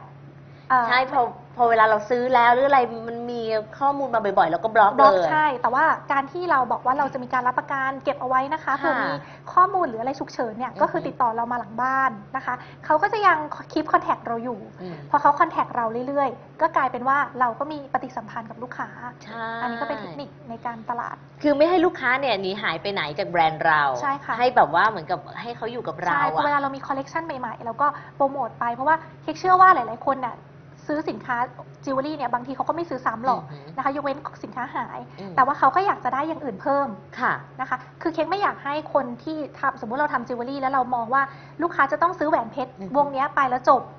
นะคะ สมมุติเขาซื้อตัวนี้ปุ๊บเขาอาจจะเสริมเป็นเป็นเข้าตังหูเข้าชุดไหมอืมอ่าสร้อยเพิ่มไหมหรือว่าในโอกาสสำคัญสำคัญๆที่เขาอะจะไปออกงาน เขาก็ยังค่ะนึกถึงเรา อย่างน้อยๆเขาอาจจะ pop up แบรนด์เราขึ้นมาเป็นแบรนด์แรก แบรนด์แรกใช่อืมใช่นะครับค่ะเพราะฉะนั้นเนี่ยนะไม่ต้องกังวลว่าเขาจะซื้อแค่ชิ้นเดียวถ้าของเราดีเนี่ยเขาก็ใช่จะมีแบบซื้อกลัคอบมา คอลเลกชันเรื่อยๆต่อไปใช่ค่ะ เออนะคะค่ะอ่าบ่อยไหมกับการที่ออกคอลเลกชันมาเนี่ยค่ะเราเราเราเราใช้ยังไงใช้วันสำคัญอย่างเดียวหรือว่าออกทุก 3 เดือน 6 เดือน ส่วนใหญ่เค้กออกตาม festival ค่ะอ๋อ เค้กจะออกตามแบบเทศกาลสำคัญสำคัญอย่างนั้นใช่ค่ะของเค้กจะออกเป็นแบบนั้นอือฮึนะคะ เพราะว่าเมื่อก่อนเค้กออกเยอะ อืม ก็ออกเยอะกลายเป็นว่าไม่ตอบโจทย์ ทุกค่ะอย่างเราก็คือค่อยๆ ปรับมาเรื่อยๆนะคะ แต่เค้กมองว่าถ้าจิวเวลรี่คล้องจองกับวันสำคัญนะคะ เป็นสิ่งที่ดี แล้วก็สำหรับตัวเค้กนะสำหรับแบรนด์เค้กนะ มันทำให้คนเนี่ยเขาต้องการจับจ่ายใช้สอยอืมในการซื้อจิวเวลรี่เพื่อตัวเอง และเพื่อที่คนที่คุณรักอยู่แล้วค่ะจิวเวลรี่เป็นอะไรที่เหมาะกับการให้คนรักนะอืม เหมาะนะ เหมาะกับการเหมาะให้เป็นของขวัญค่ะนะคะ โดยเฉพาะเนี่ยแบบอย่างต่างหูเพชรเล็ก ๆ หรือว่าจี้เพชรเล็ก ๆ อย่างที่เค้กทำนะคะ เซ็ตที่เป็นสร้อยจี้ต่างหูไม่ต้องมีปัญหาเรื่องเกี่ยวกับไซส์ใช่ไหมคะอืมเขาก็ออกทุกๆวันสำคัญเขาก็ไม่รู้จะหาอะไรค่ะราคาก็ไม่แพงมากค่ะซื้อให้เป็นของขวัญละกันอะให้เธอเป็นของขวัญวันเกิดนะอืมให้เธอเป็นของขวัญวันปีใหม่นะค่ะอะไรอย่างเงี้ยค่ะ ก็สามารถที่จะ add เพิ่มตรงนั้นได้นะ ก็เรียกว่า อมพอเราได้รับหรือคนที่ได้รับของจากเราเนี่ยเขาก็มีความรู้สึกดีใช่ใช่ถูกต้องนะคะแล้วเปิดมาก็แบบอุ้ยเหมือนเป็นเพชรอะค่ะเอจริองว้าวนะอะไรอย่างค่ะเงี้ยอ๋องั้นแสดงว่าการดีไซน์ทั้งลงรูปแบบกล่องอะไรบรรจุภัณฑ์อะไรอย่างเงี้ยคือเราดีไซน์ให้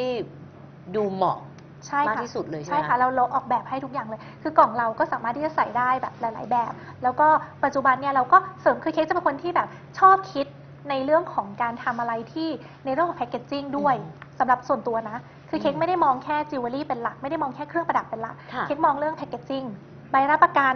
แล้วทุกวันนี้เค้กก็จะมี travel case ค่ะ อ่าฮะ คือสมมุติว่าเวลาเราไปซื้อเครื่องประดับแบรนด์สังเกตไหมต้องซื้อครบยอดเท่าไหร่เขาถึงจะมี travel case ให้แบบอ๋อเอาไว้พกพาแต่เค้กก็ทำให้ลูกค้าที่เป็นลูกค้า ทำเลยเหรอ VIP อ๋อใช่โอเคสมมติว่าลูกค้าคนนี้ซื้อครบ 5,000 อะไรเงี้ย เราก็แถม travel case ให้ เพราะอะไร เวลาเขาไปเที่ยว เขาก็ยังมีแบรนด์ของเราเอารี ไปมาด้วย เริ่มเริ่ม remind อีกอืมนึกถึงแบรนด์ของเราอีกอะไรเงี้ยค่ะแล้ววิธีการหีบห่อปัจจุบันเราพัฒนาก็คือ เวลาที่เราจะส่งของให้ลูกค้า เค้กเริ่มมองเรื่อง packaging ด้วย คุณอย่าคิดว่าเฮ้ยสินค้าอะไรก็แล้วแต่แค่แค่เฉพาะสินค้า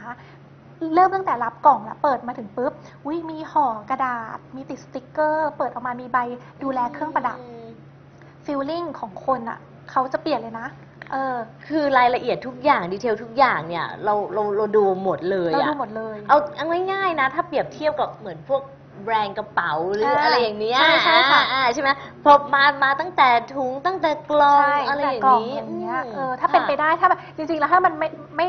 ไม่เหมาะกับน้ำหอมเค้กจะฉีดน้ำหอมไปด้วยให้แบบเออเออคนที่เขาแบบเปิดขึ้นมาปุ๊บเอ้ยมีกลิ่นเออออะไรอย่างเงี้ยเออคือรูปรสกลิ่นเสียงให้เขารู้สึกว่าเขา feel เพราะว่าอย่างที่เค้กบอก ของสวยงาม ค่ะ คนรับเน้นเรื่องความสุข อือหือความสวย เรื่องอืมการตกแต่งเพิ่มความสวยงามนะคะ ไม่ได้เป็นฟังก์ชันในเรื่องการแบบ เป็นประโยชน์อะไรมากมาย แต่ว่าเน้นเรื่องความสุขความสวยอ่าคือทางสายตาทางอารมณ์อะไรก็ว่ากันใช่ไปใช่ค่ะ เออก็นะ ถ้าเราสามารถเสริมตรงเนี้ยให้ ให้เครื่องประดับเราได้ ค่ะ ก็สามารถที่จะทำให้ลูกค้าประทับใจแล้วก็กลับมาซื้อ ใช่ ราคาเริ่มต้นจะเท่าไหร่ที่เราคะ1,990 บาท อืม ราคาจับต้องได้นะคะค่ะ1,990 บาท แล้วก็ไปจนถึง 2-3หมื่นอ๋อนะคะเป็นพวกชุดเซ็ตนะคะค่ะ แต่ว่า base จริง ๆ แล้ว standard เราอยู่ประมาณ 3,000 กว่าบาท อ๋อ นะคะ ซึ่งจริง ๆ แล้วอะหลาย ๆ คนอาจจะรู้สึกว่าเอ้ยสินค้าของแบบเป็นเพชร CZ เป็นเพชรเทียบเท่าอย่างเงี้ยราคาสูงเปล่าอะไรเงี้ยแต่เค้กจะบอกให้ว่าโหผลตอบรับเค้กค่อนข้างดีมากอือหือนะคะผลตอบรับค่อนข้างดีมาก แล้วก็คนรู้สึกมั่นใจยิ่งยิ่งเรามีการรับประกันมีอะไรเงี้ยบางทีเขาไม่ได้ concern เรื่อง price เลยค่ะไม่ได้ concern เรื่องเรื่องราคาเลยอะไรเงี้ย happy ด้วยซ้ำที่แบบเอ้ยแพงหน่อยแต่ว่ามีเรื่องของการดูแลหลังการขาย อืมนะคะค่ะ ก็เรียกว่าคุ้มนะนะคะค่ะอะ ใครมีคำถามสอบถามกันเข้ามาได้นะคะ เชิญเลยนะคะ ก็เรียกว่าเราทำความรู้จักกันกับแบรนด์ เพชรพันตานี่อ่าติดต่ออย่างไรต้องการ OEM ค่ะ at signน์เพชร พันตราค่ะ at sign มีตัว at ข้างหน้านะคะเพชรพันตราสามารถที่จะเข้าไปได้เลยนะคะ inbox เข้าไปได้เลย หรือว่าอือฮึอินสตาแกรมที่เขาคอมเมนต์ไว้ให้ก็ได้ค่ะ สามารถที่จะเข้ามาได้เลยนะคะ อือหือค่ะ เราไม่ได้แค่แบบ OEM อย่างเดียวเค้กยินดีให้คำปรึกษาด้วยนะคะ จากประสบการณ์ที่เค้กมีเค้กจะเป็นคนหนึ่งที่ต้องการบอกให้คนเขารู้อือฮึทุกอย่าง ค่ะคือเราไม่ต้องชอบกั๊กเลย เพราะเค้กรู้สึกว่าไม่มีใครสามารถที่จะก๊อปปี้อัตลักษณ์ของเราได้อือหือแต่เขาสามารถนำความรู้ของเราไปประยุกต์กับสินค้าของเขาอืมและหาช่องว่างในตลาดให้เจอค่ะนะคะ เมื่อเจอคุณจะสามารถที่จะอยู่ใน jew ตลาดจิวเวลรี่ได้ได้นะคะนะคะค่ะ มีพนักงานมีทีมงานกี่คนคะทำการตลาดเองหรือเปล่าหรือว่าจ้างแบบอ่าเอ่อเหมือนเป็น เอเจนซี่ก็คำถามนี้โอเคดีมากๆเลยนะคะ เค้กจะค่ะบอกให้เลยว่า ณ วันที่เริ่มต้นแรก ๆ เลย เมื่อก่อนเค้กทำเครื่องสำอางเค้กจ้างเอเจนซี่นะอ๋อแล้วเพราะว่าเราต้องจ้างเราต้องซื้อ ad โฆษณา นู่นนี่นั่นใช่แต่ในยุคนี้ค่ะ เค้กแนะนำแบบนี้เลยทำเองทำเองง่าย ๆ คุณสามารถที่จะ search ทุกช่องทางวิธีการได้ใน YouTube แต่คุณต้องตั้งเป้านิดนึงว่าบางทีศึกษามันไม่ใช่ว่าได้วันสองวันเค้ก time ให้ระยะเวลากับเขานิดนึงอืมพนักงานจริง ๆ แล้วเมื่อก่อนเค้กมีเป็น10บสคนเลยนะอืมแต่ว่าปัจจุบันเนี่ยเค้กจะมีน้องที่เป็นกราฟิกบวกกับออกแบบจิวเวลรี่แค่หนึ่งอืมคนค่ะนะคะแล้วก็จะมี outsource อีกหนึ่งคนที่เราจ้างเกี่ยวกับเรื่องออกแบบจิวเวลรี่อือหือแล้วก็มีพนักงานแอดมินที่อยู่ในประจำอยู่ในออฟฟิศแค่ 2 คนเองค่ะนะคะแต่ว่าจะมีบางช่วงที่เราออกคอลเลกชันเราก็จะไปจ้าง admin outsource คือบางทีเราอาจจะเริ่มต้นจากคนน้อยๆก่อนคน2คนก่อนอือหือณณวันที่เริ่มต้นเค้กทำแค่2คนเองนะค่ะ แล้วพอเราเราเริ่มช่วงที่ขายดีเราก็ค่อยจ้าง outsource อืมค่ะ แล้วเราก็มีพนักงานที่สาขาอยู่ประมาณ 5-6 คนค่ะอืมประจำสลับไปพาร์ทไทม์อะไรอย่างเงี้ยค่ะ ค่ะ ก็จะมีพนักงานที่ไว้ดูแลลูกค้าอ๋อค่ะ ก็จะมีไม่เยอะจริง ๆ ไม่มีเยอะแต่ว่าในเรื่องของการตลาดเค้กดูแลเองหมด อืม ค่ะ เพราะว่าหนึ่งเราใส่ใจแล้วเราก็ดูแลลูกค้าเอง ค่ะ เราก็จะมีการทำโฆษณาทำอะไรเองอะไรอย่างเงี้ยค่ะทำให้มันสนุก